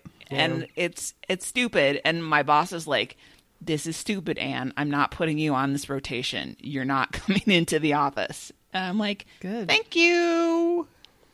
It's just dumb. It is. That's dangerous. That's dangerous for no good reason. No. Like just for show. I mean, it's silly and unnecessary. I just keep thinking back, like in March, if we had just fully everything nationally locked down, we wouldn't be doing all this stupid shit. Yeah. Yep. And I am so sympathetic to, you know, the bars and the restaurants and those people, the small business owners who operate on that razor thin margin. I think about our friend Ann Miner, who has her beautiful yarn shop, and she's struggling how to figure out how to keep all this going. But boy, it seems to me like short and intense would have been better than stretched dragging out on forever, patchwork and drawn out, reclosing and reopening and reclosing. It's just, it's awful. It is. I know, I saw something that UT banned like banned parties on and off campus, and I'm like, oh sure, that's totally gonna work with that. With a bunch of 18 to 22 year olds, that's totally gonna work. They're really gonna fall in line with that one. And UT was like had the most cases out of like every school in the United States, and I'm like that. Your frontal lobe is not fully formed at that point. Like all you want to do is like F and party, and that's it when you're like 18 years old. So it's stupid. Why did you choose to censor? I don't know. Yeah, just in case your boss is listening. What does F mean? I mean, Mike, when you went to the University of Washington, if the administration said, yeah, we need you guys to not party, you totally would have just laughed in their face, right? Well, only if I knew that the building maintenance, the facilities maintenance people were at work, then I would have, if they were physically at their jobs, then I probably would have all the difference. Abstained. Wait, is there an electrical engineer there? Credibility of the university. Yeah. No, I was drinking and fucking. Excuse me, that's drinking and effing. Oh, sorry, effing. If I'd had a mask, it would have had a hole in the front. God. You'd be like, guess where else I'm wearing a mask? And I didn't, I didn't smoke. What's happening? I don't know. Well, Anne asked me. I mean, what am I supposed to do? This is all my fault. It's all my fault, you guys. She opened this whole can of worms. Well, in terms of our silver lining plague book, nice.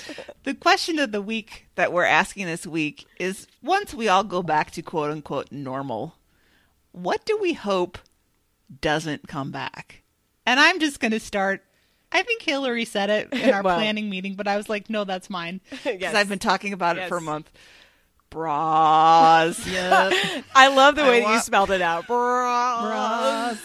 Bras can go to hell. Yep. I understand the bra burning of the 70s was symbolic about our oppression, but as far as I'm concerned, they can go away forever. I need to ask y'all a question about bras, because, I mean, I got large and probably needed to wear one, but never got fitted. But a man's ear. If you're wearing a bra like every day, all day for work, and then you go out and you're wearing your bra and you finally take it off at night, okay, it's a relief, and that's good. As you slowly back off the bra wearing, like now you only wear it for work and you don't go out at night, or now you're working from home, so you only wear it when you go to the grocery store or wherever you need to go. So you wear the bra for less and less time.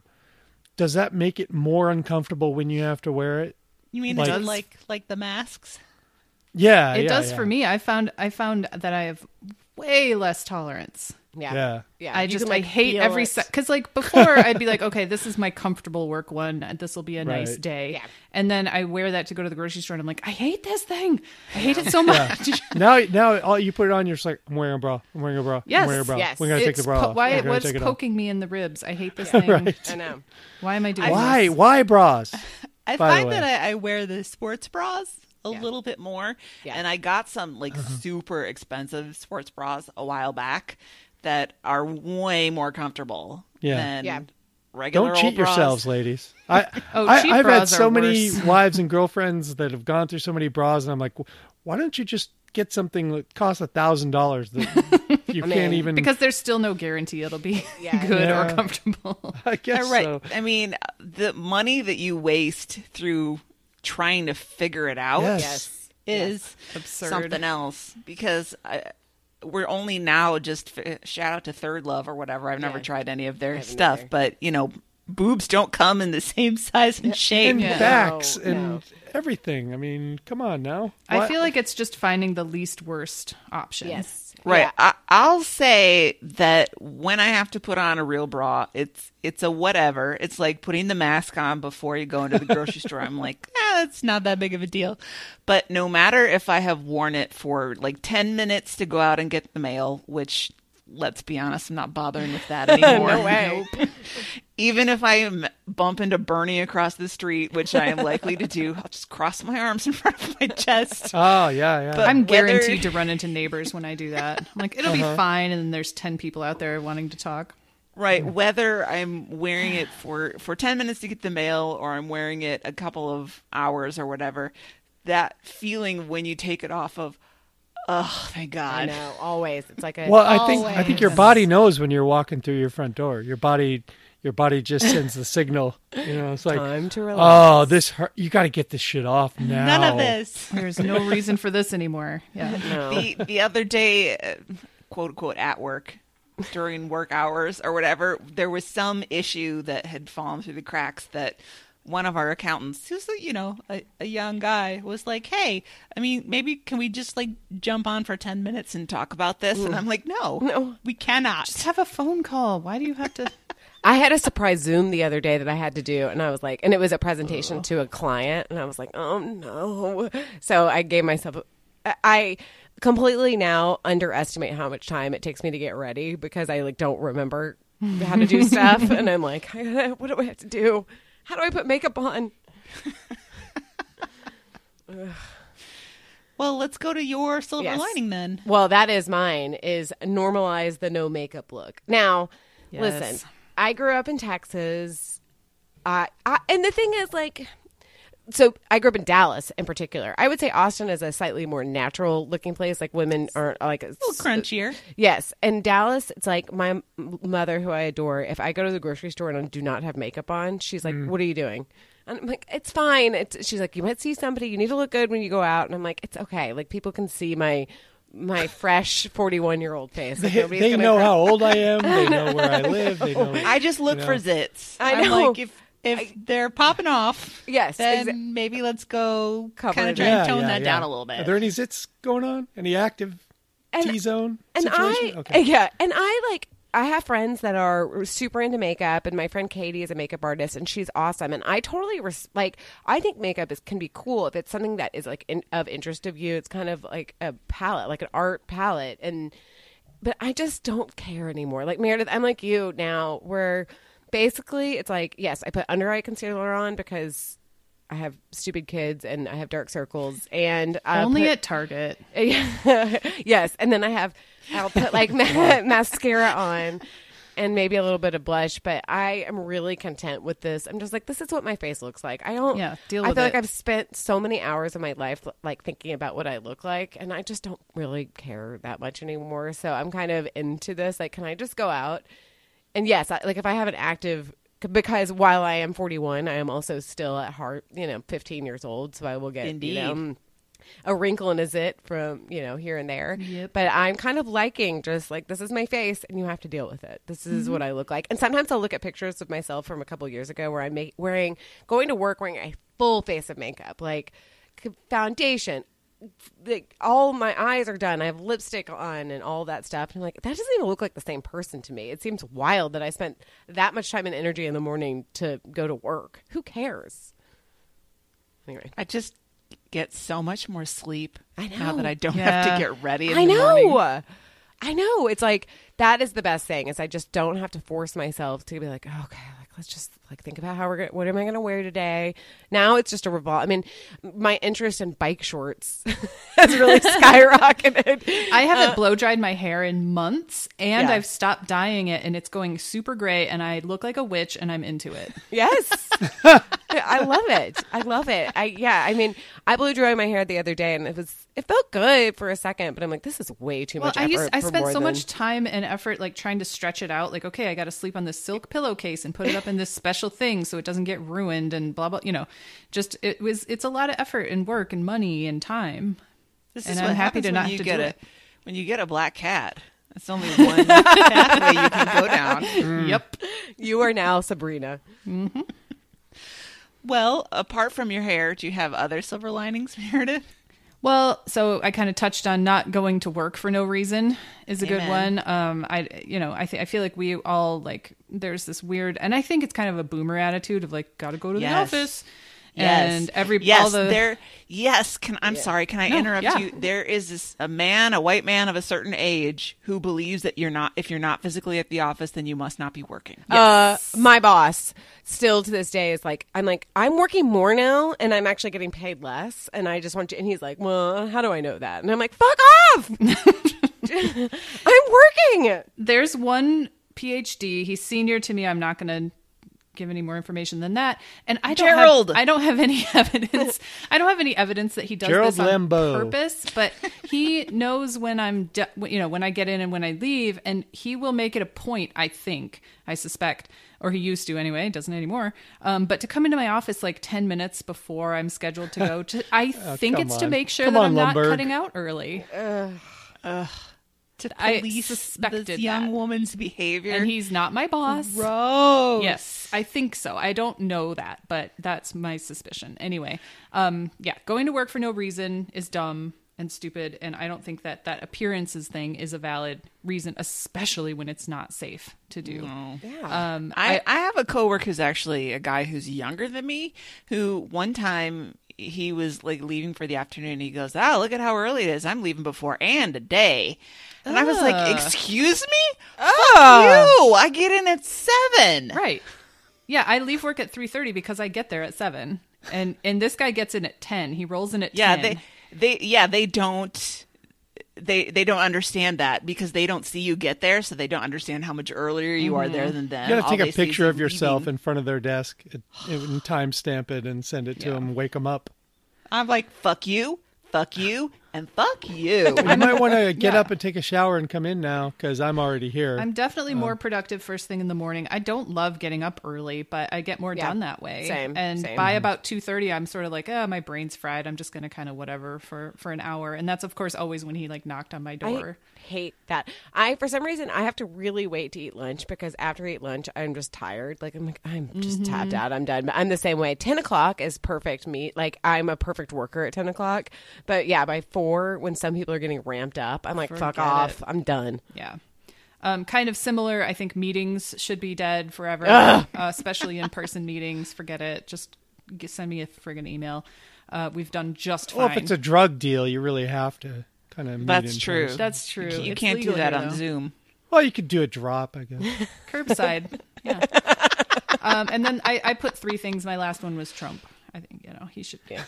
Be gone. It's not coming. That's not coming back. That's, I mean, it's coming back to haunt us, but it's not. I'm not getting my hopes up yet. And please.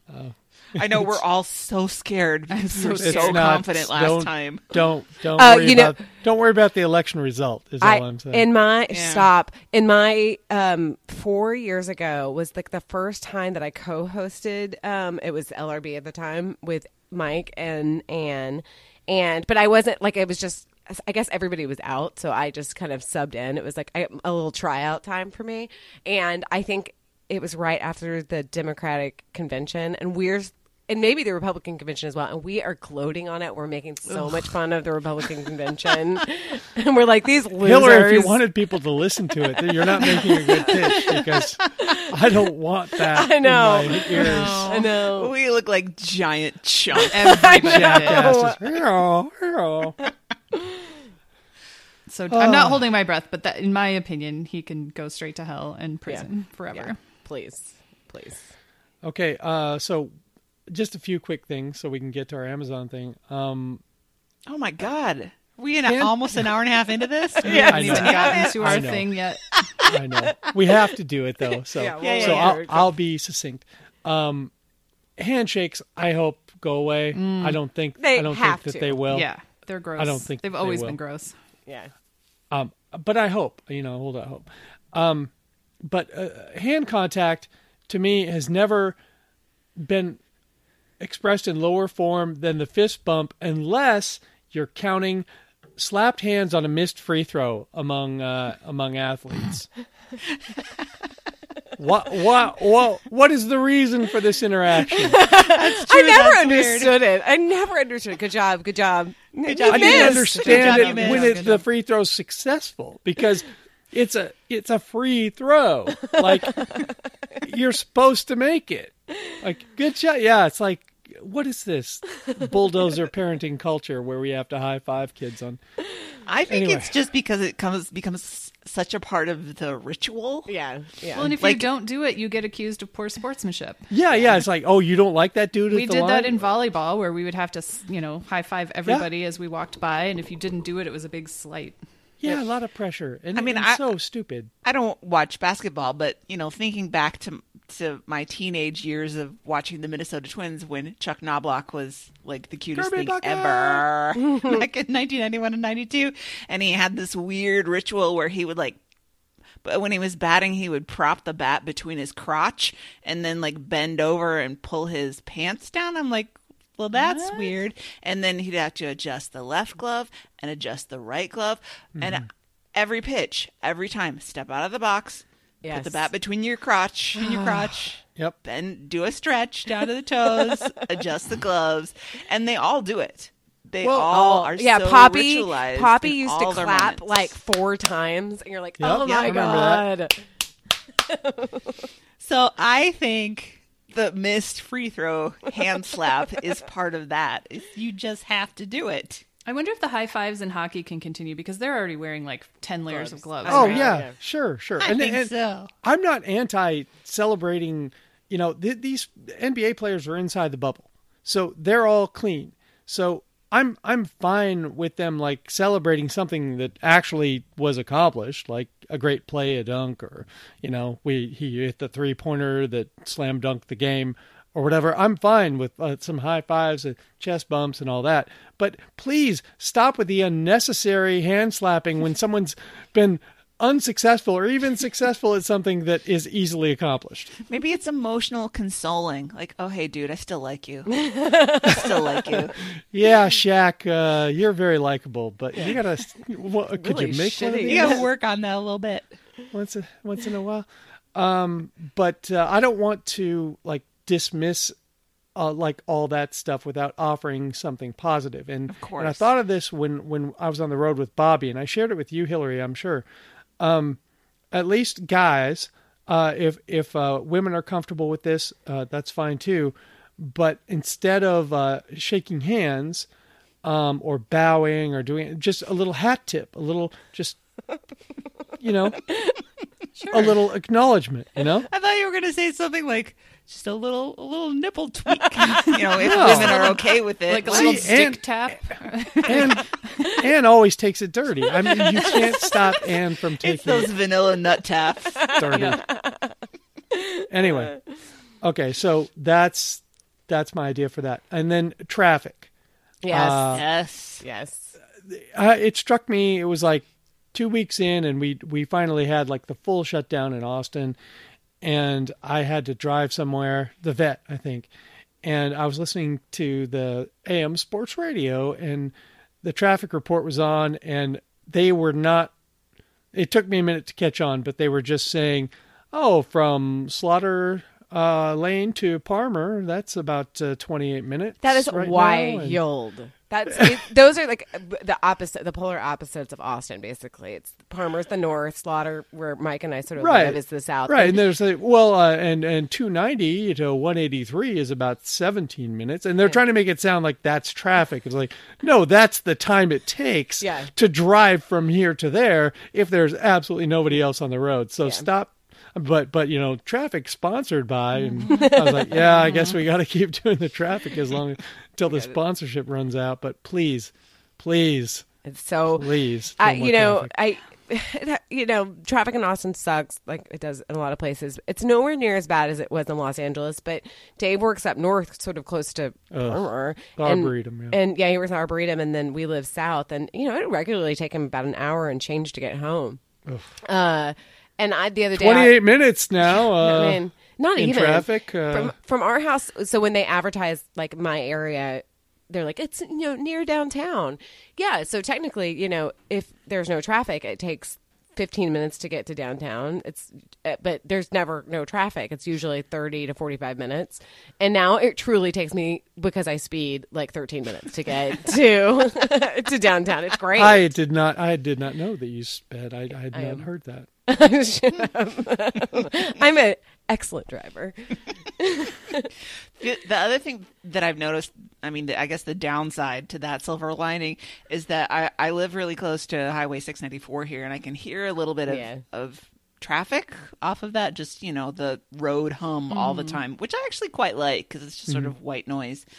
But every once in a while, usually when I'm trying to go to sleep at night, you will hear some group of dumbasses just go blazing down there. They must have whatever noise enhancers, or they've taken the mufflers off or something. And my God, they must be going fast. Yeah. Yep. Like, there's a lot of that here. You will not be surprised to learn. No, not at all.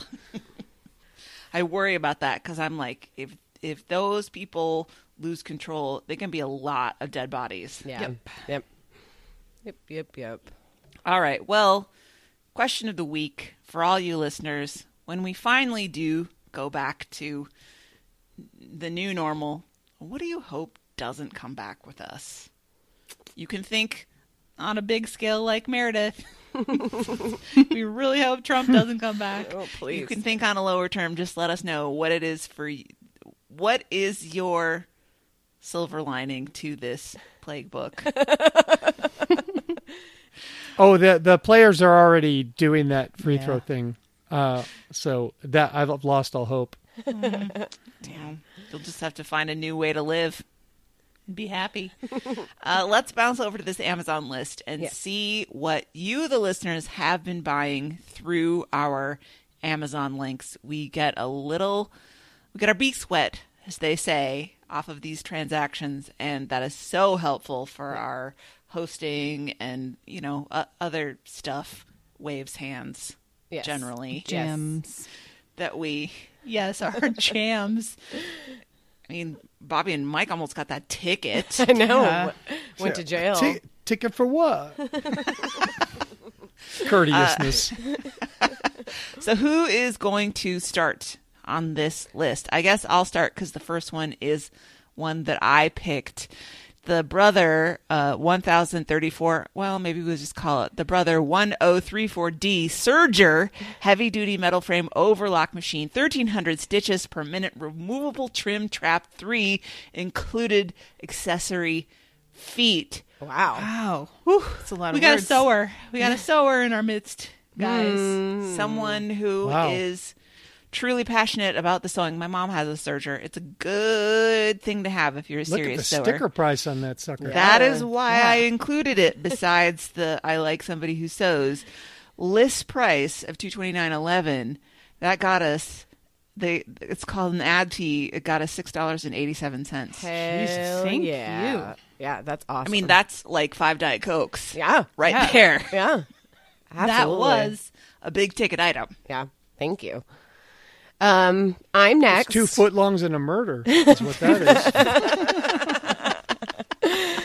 Okay, I'm next, and I highlighted this because it really did change my dental life. The Philips Sonicare. I don't know. It's the HX6850 60 Protective Clean 5100 rechargeable electric toothbrush. The 5009 personally. Oh, yeah.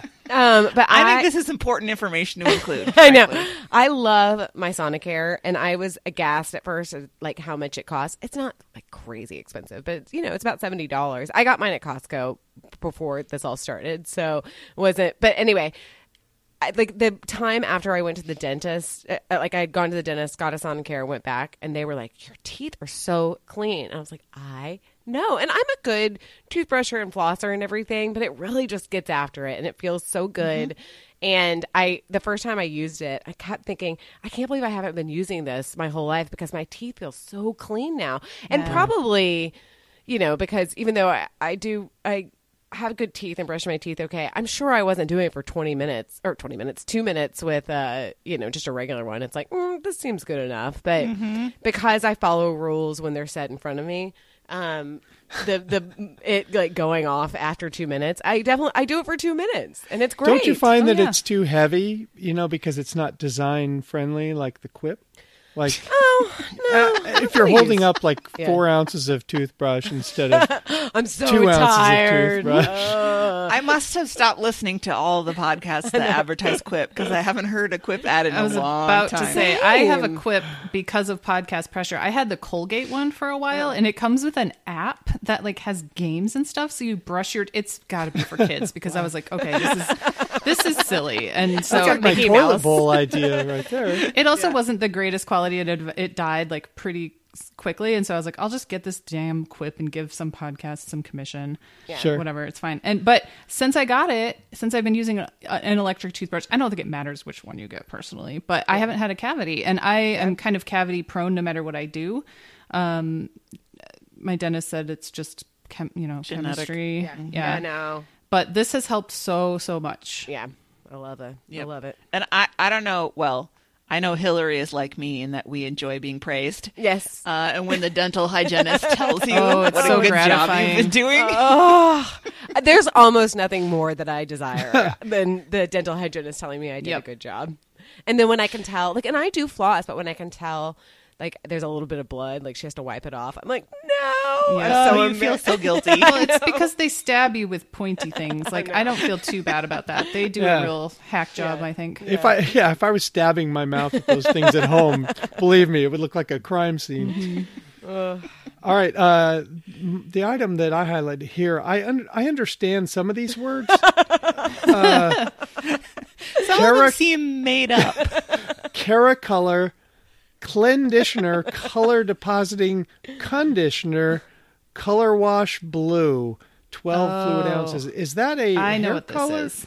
I'm going to have to check this out. This is the part of the show where we go to Amazon and we put in all these descriptions. It's probably, my guess, okay, without looking at it, my guess is that it's a cleansing conditioner because certain hair types don't do well with shampoo. And so it is a cleanse. Clean it with conditioner. But they didn't go clean conditioner. And if it's blue, you use blue shampoo or blue conditioner to bring out blonde tones. Yeah. Oh, my God. And you use, or blue is blue for brown. I don't remember. Maybe purple is for blonde hair. I don't remember. But there's purple and blue conditioner. It's a whole thing. Wow. Okay. Well, thanks. Well, it can take the brassiness out of it if you get your hair colored. Yeah. Brassiness. There's a whole line. I don't even know what that is. I'm learning so much. Well, I used to get highlights or balayage put in my hair, and one time the one of the housekeeping staff at work was like, "Oh, she like complimented me on the orange I had in my hair," and I was like, "Oh shit, that's a brassy." Yeah, I guess I need some color correction. Wow. That was not on purpose. They have hair dye in 18 different colors, and they are not subtle. So is it dye to turn your hair actually blue, or is it color correction? Color? Well, no, it doesn't take me to one specific product.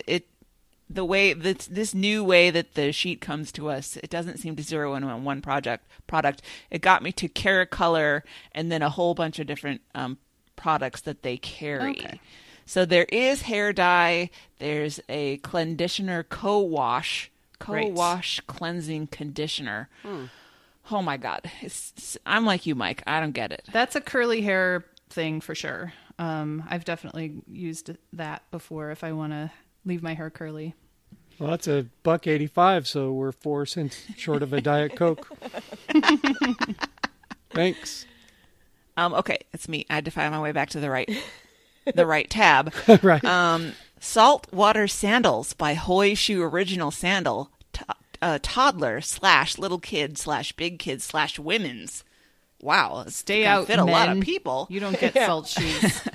Gold 6M US big kid. Now, I don't know what a saltwater sandal is. I think that is very cool. Unfortunately, I did find when I scrolled down to the bottom of the list. Oh, Mike, you highlighted this one. Do you want to? Oh, the beach balls? No, at the very bottom of the list. No, I'll do it. The Saltwater Sandals by Hoy Shoe Original Sandal. Oh, well, what I was thinking. Toddler, little kid, big kid, women's gold. I'm not finished. 6M, U.S. big kid return. Oh. Well, I don't want to speak to the... That's $1.44 out of my children's mouths. I was just happy to see that people were ordering, because there's also beach balls here. People are ordering, like, let's get out and do shit stuff, you know? It gave me a good feeling, you know, which we so rarely get these days.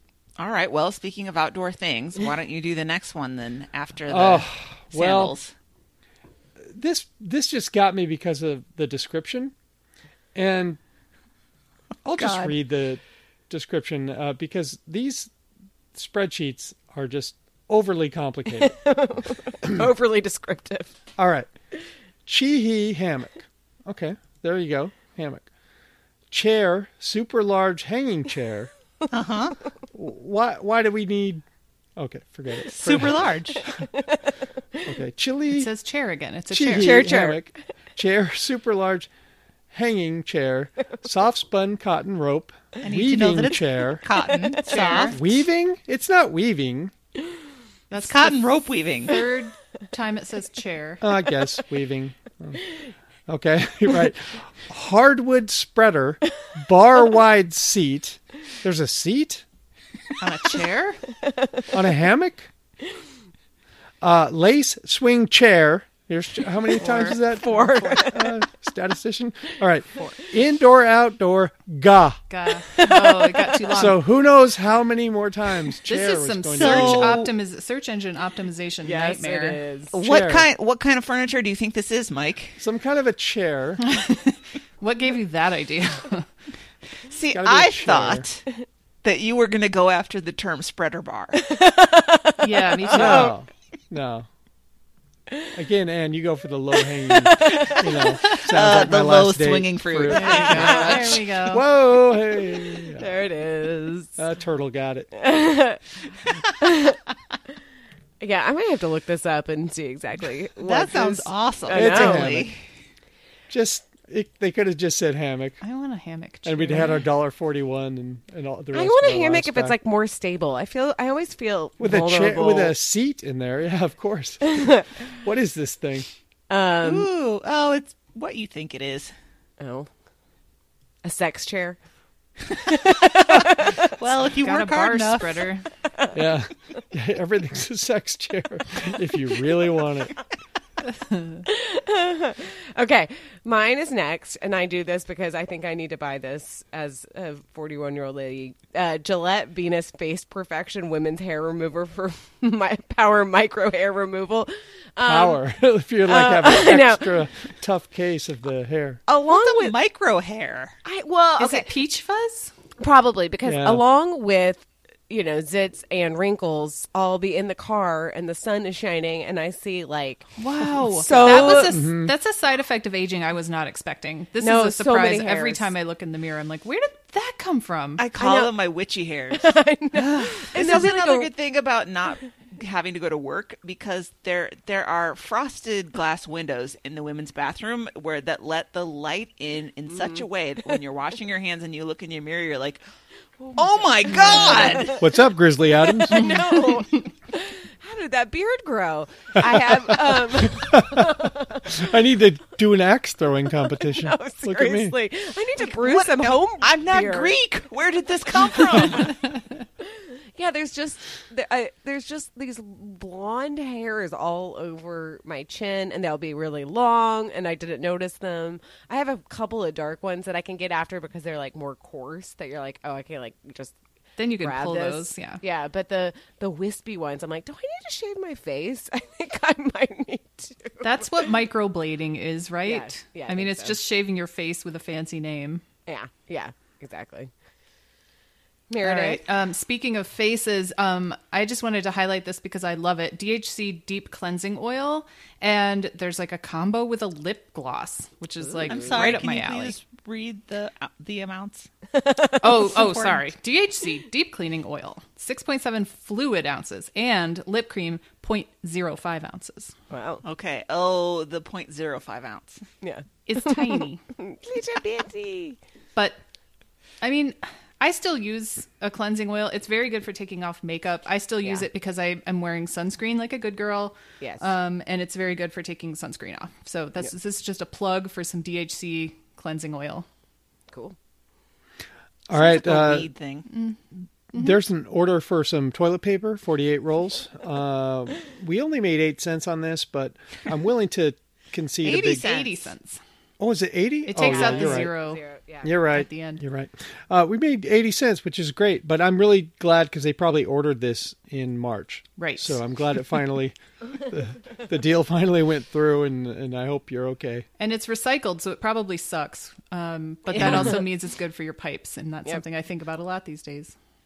Yeah. God, no.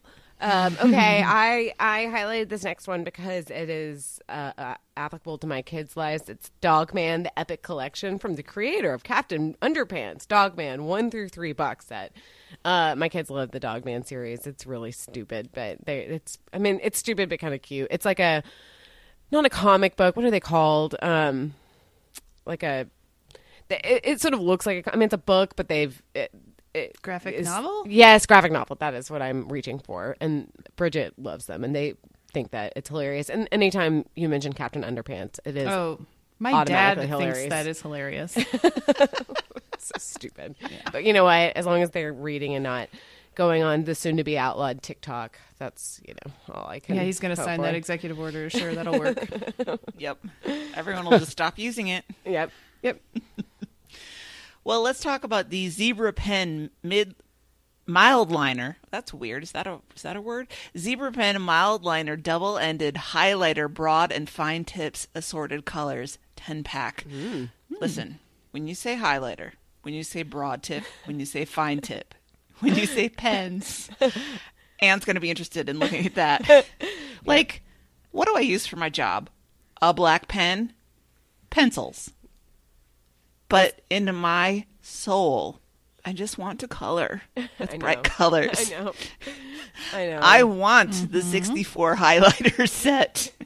I want the double-ended Sharpies. Mm-hmm. So I spent a lot of time looking at Zebra products. I almost never do anything with paper, but at my desk at work, I have like rainbow organized highlighters and different colored pens in case I need to grade something. I mean, there's no reason for me to actually have any of this stuff, but it's so fun and it's satisfying. No. Like every time I go to Target in the before times, obviously, I have to go to the office supply aisle and look at all the pens and pencils and markers and things.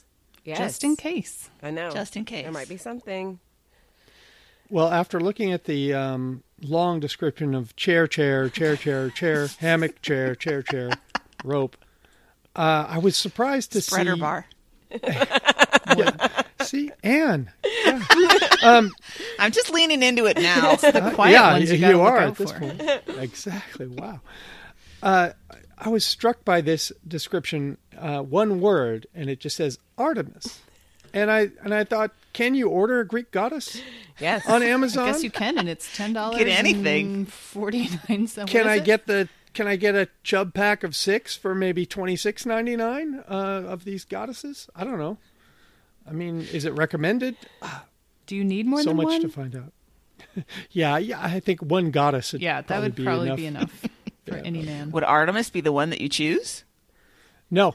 Nope. She would kill you. Yes. She'd be the last one I'd choose. She's a very, very avid women's rights person. I can't deal with her. Well, this has to be something Artemis Fowl related, right? I would assume. That's kind of what I was thinking. Maybe it's just because the Flophouse just did an Artemis Fowl episode, and so it's in my brain, but... Artemis chair. Artemis hammock chair. The novel is around that price. Yeah, I just put Artemis into the Amazon search bar. I'm not having a lot of luck. They're sold out of her since the pandemic. People are lonely. Audible book for Andy Weir, who wrote The Martian. So maybe somebody bought that. I don't know. That was close to the price. Something called the Hotel Artemis, which is R-rated. Oh, yeah. Artemis is also the goddess of chastity. Mike, you're not down with that. Yeah. I'm not down. Drinking and fucking. Yeah. I know all about Artemis. I'm not interested. Okay. Thanks, though. Gotcha. There's a book that you should read, Mike. It's called Artemis, The Indomitable Spirit in Every Woman. Oh. That sounds right up his alley. $15.99 hardcover, but you can get it on Kindle for $3.99. Or for free on Audible audiobook with the Audible trial. So, or you can get it on CD, Mike. That might be better for you. Do they have it on Laserdisc? Books on tape. All right. Let's go to the Mighty Bliss. And then I don't know what this means, this N with the tilde C. Yeah, I don't... XX large electric heating pad for back pain and cramps relief. Extra large, 20 inches by 24 inches. Auto shut off heat pad with moist and dry heat. I'm interested. I know. Very interested. I had a heating pad that was one of those that was clay on the inside, so you put it in the microwave and heated it up. And I really liked that. I used it for years, but then the clay eventually got kind of gross, and I just never replaced it. I'm like, ooh. This might be... Ladies. Sometimes you need that. That actually sounds really nice. It does. That's a good use of $45. Yes, it is. All right, there is a adult coloring book here, which I figure is a COVID purchase. Yeah, and good job by everyone. Those can be kind of nice and meditative. Yeah. Yep. Please read the description.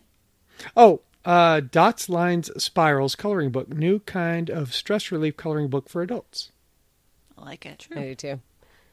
Yeah. At my therapist, you can color during your session if you want to. Ooh, I like that. I do too. She's. I've never done it because I don't know. I don't need it. I want to concentrate on what I'm talking about, but it could be good. Yeah, for sure. Next up is something that I keep having to buy over and over and over, and I don't know.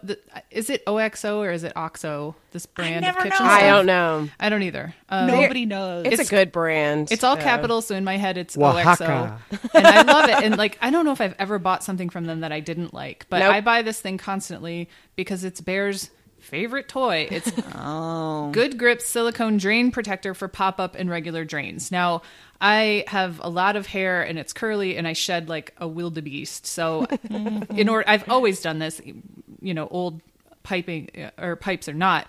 But it's this. So Bear really likes to chew on silicone. If I leave my silicone, hot pad out, he'll chew on it. I have to make sure it's in a drawer while we're eating dinner, or I'll hear this rah, rah, rah, rah sound, and it's him trying to eat a hot pad.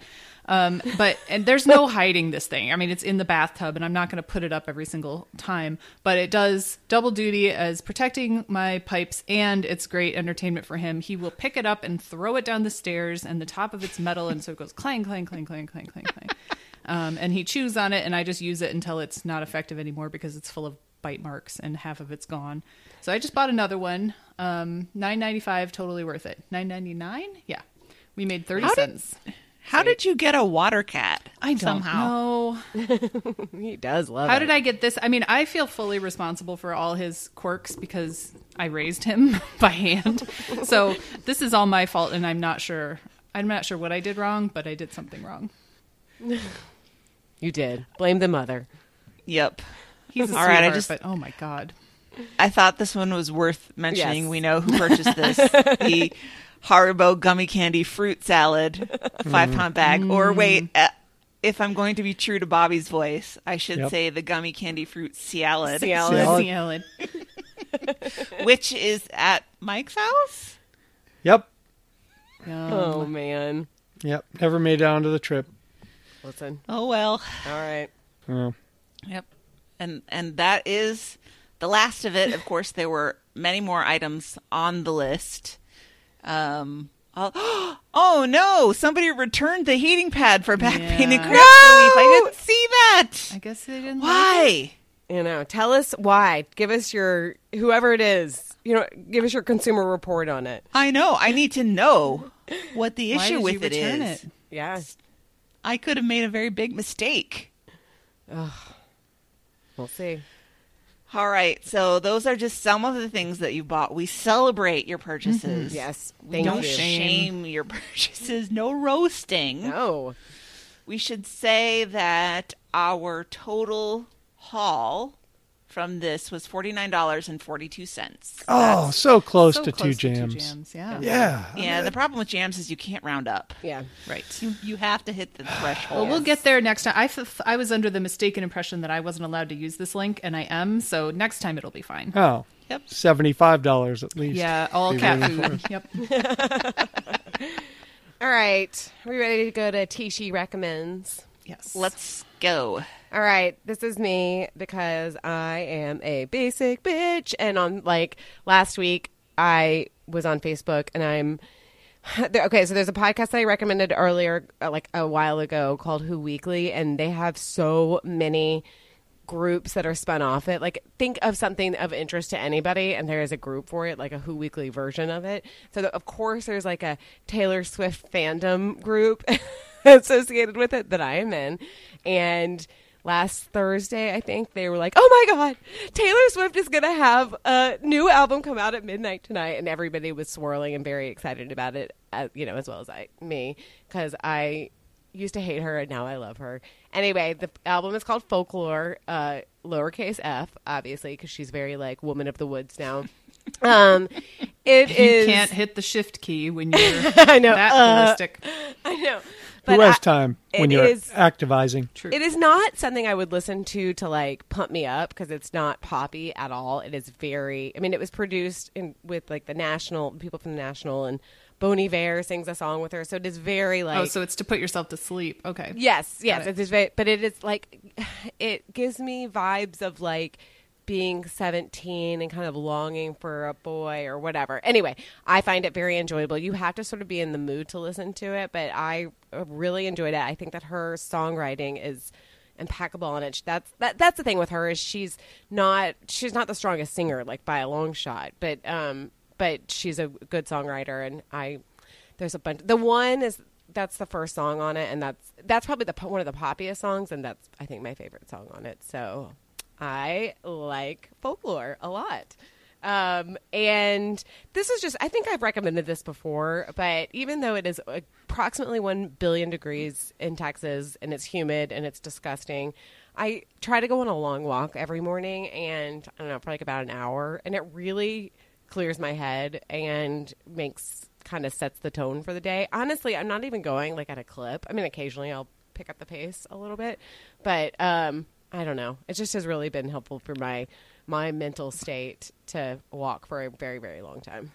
If you move too slowly in Texas, the insects can overwhelm you. I know. So, just keep moving, you'll be consumed. That's actually a little side thing that I have found, and I think I've talked about this, but there is a whole green belt all around my neighborhood that I just had no idea, living here, no idea. And I found all, I'll occasionally get lost. I'm wait, where am I? And it's sort of majestic and pretty. It's beautiful. Yeah, it's nice. Really, really nice. So that's kind of been a bright spot. And I have not, I'll take Rory out every once in a while because he is like a puppy, but really I just need to be by myself. And his army men need to go on maneuvers. Yeah. God. And now he's obsessed. He's really, really obsessed with the DC universe, and I just can't handle it. I'm Dave, this is your child. I can't I don't mean Washington, D.C. I mean, like, Batman. And right. I wish it was Washington, D.C., because I could talk about that. But that no. Mitch McConnell. I know. No, now he's just, like, talking about the people that live in Metropolis as opposed to how Batman lives in Gotham. And I'm like, I don't know what you're talking about. Like, I would just immediately fall asleep. I know. Mm. Anyway, that's it. All right. This is where we would normally do a shameless Amazon plug of the week, but we've just talked about all kinds of awesome things. Yes. Go buy any of those things, except for that heating things. Pad, I guess. I know we were excited about it, but it sucks, I guess. Well, maybe we should put the link for the chair, the hammock. Oh, yes, the hammock chair. Super large hanging chair. Yeah. Soft spun cotton rope weaving chair. Well, hardwood. If we do, we need to tell people what it actually is. I still am not sure. That's going to be the show pick. Yep. The chair. Okay, while you're buying stuff from Amazon, buy stuff from us. We still have merch up, and it's great at thisshowhaseverything.com. Click the shop button. You can always rate and review us. We appreciate that. Give us 5 stars and then talk shit. We don't care. Yes. And then, of course, do your Amazon shopping through our link so that we can get your entertaining purchases on this list, and you kick us a few cents each time you buy something, and it keeps us afloat. Yeah. Okay, and get involved. The website is thisshowhaseverything.com. We still have throwyourphone.com. The Facebook group, as usual, is really, really fun. That's where we learned about, Space Camp being in trouble and also talking about first bitches. So please join us if you want to. Email us at Tishi@10710.com. Send us a voice memo, please. We haven't gotten one in a while. I would love it. Ask us anything. Ask me anything. I will answer anything. I have no shame. Listen, if this is like being in school, if somebody doesn't volunteer, the teacher's going to call. I know, I am. We're going to call out a listener and tell them they have to send in a voice memo. Voice memo, yeah. I mean, seriously, oh my God, please. Let's just like put their names in a hat. And we're gonna choose somebody. Get ready. Fax Bobby your butt at 617-354-8513. Thanks for joining us, y'all. This was a hodgepodge, but it really was everything. It was everything. It was everything to me. Chair. This was every chair. There's so many chairs here. I'm freaking out.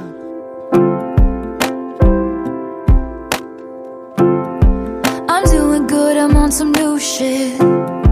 Been saying yes instead of no. I thought I saw you at the bus stop. I didn't though. I hit the ground running each night. I hit the Sunday matinee. You know the greatest films of all time were never made.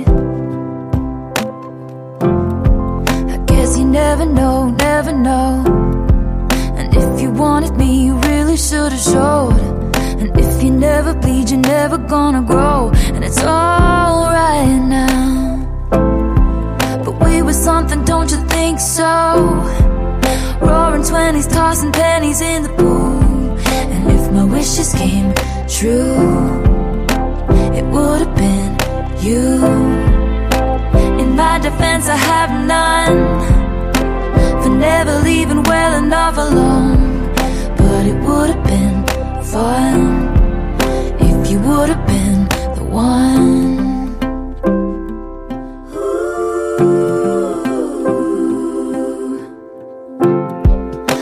This dream you're doing cool shit, having adventures on your own. You meet some woman on the internet and take her home. We never painted by the numbers, baby, but we were making it count. You know the greatest loves of all time are over now. I guess you never know. It's another day waking up alone. But we were something, don't you think so? Roaring 20s, tossing pennies in the pool. And if my wishes came true, it would have been you. In my defense, I have none for never leaving well enough alone. But it would have been fun if you would have been the one.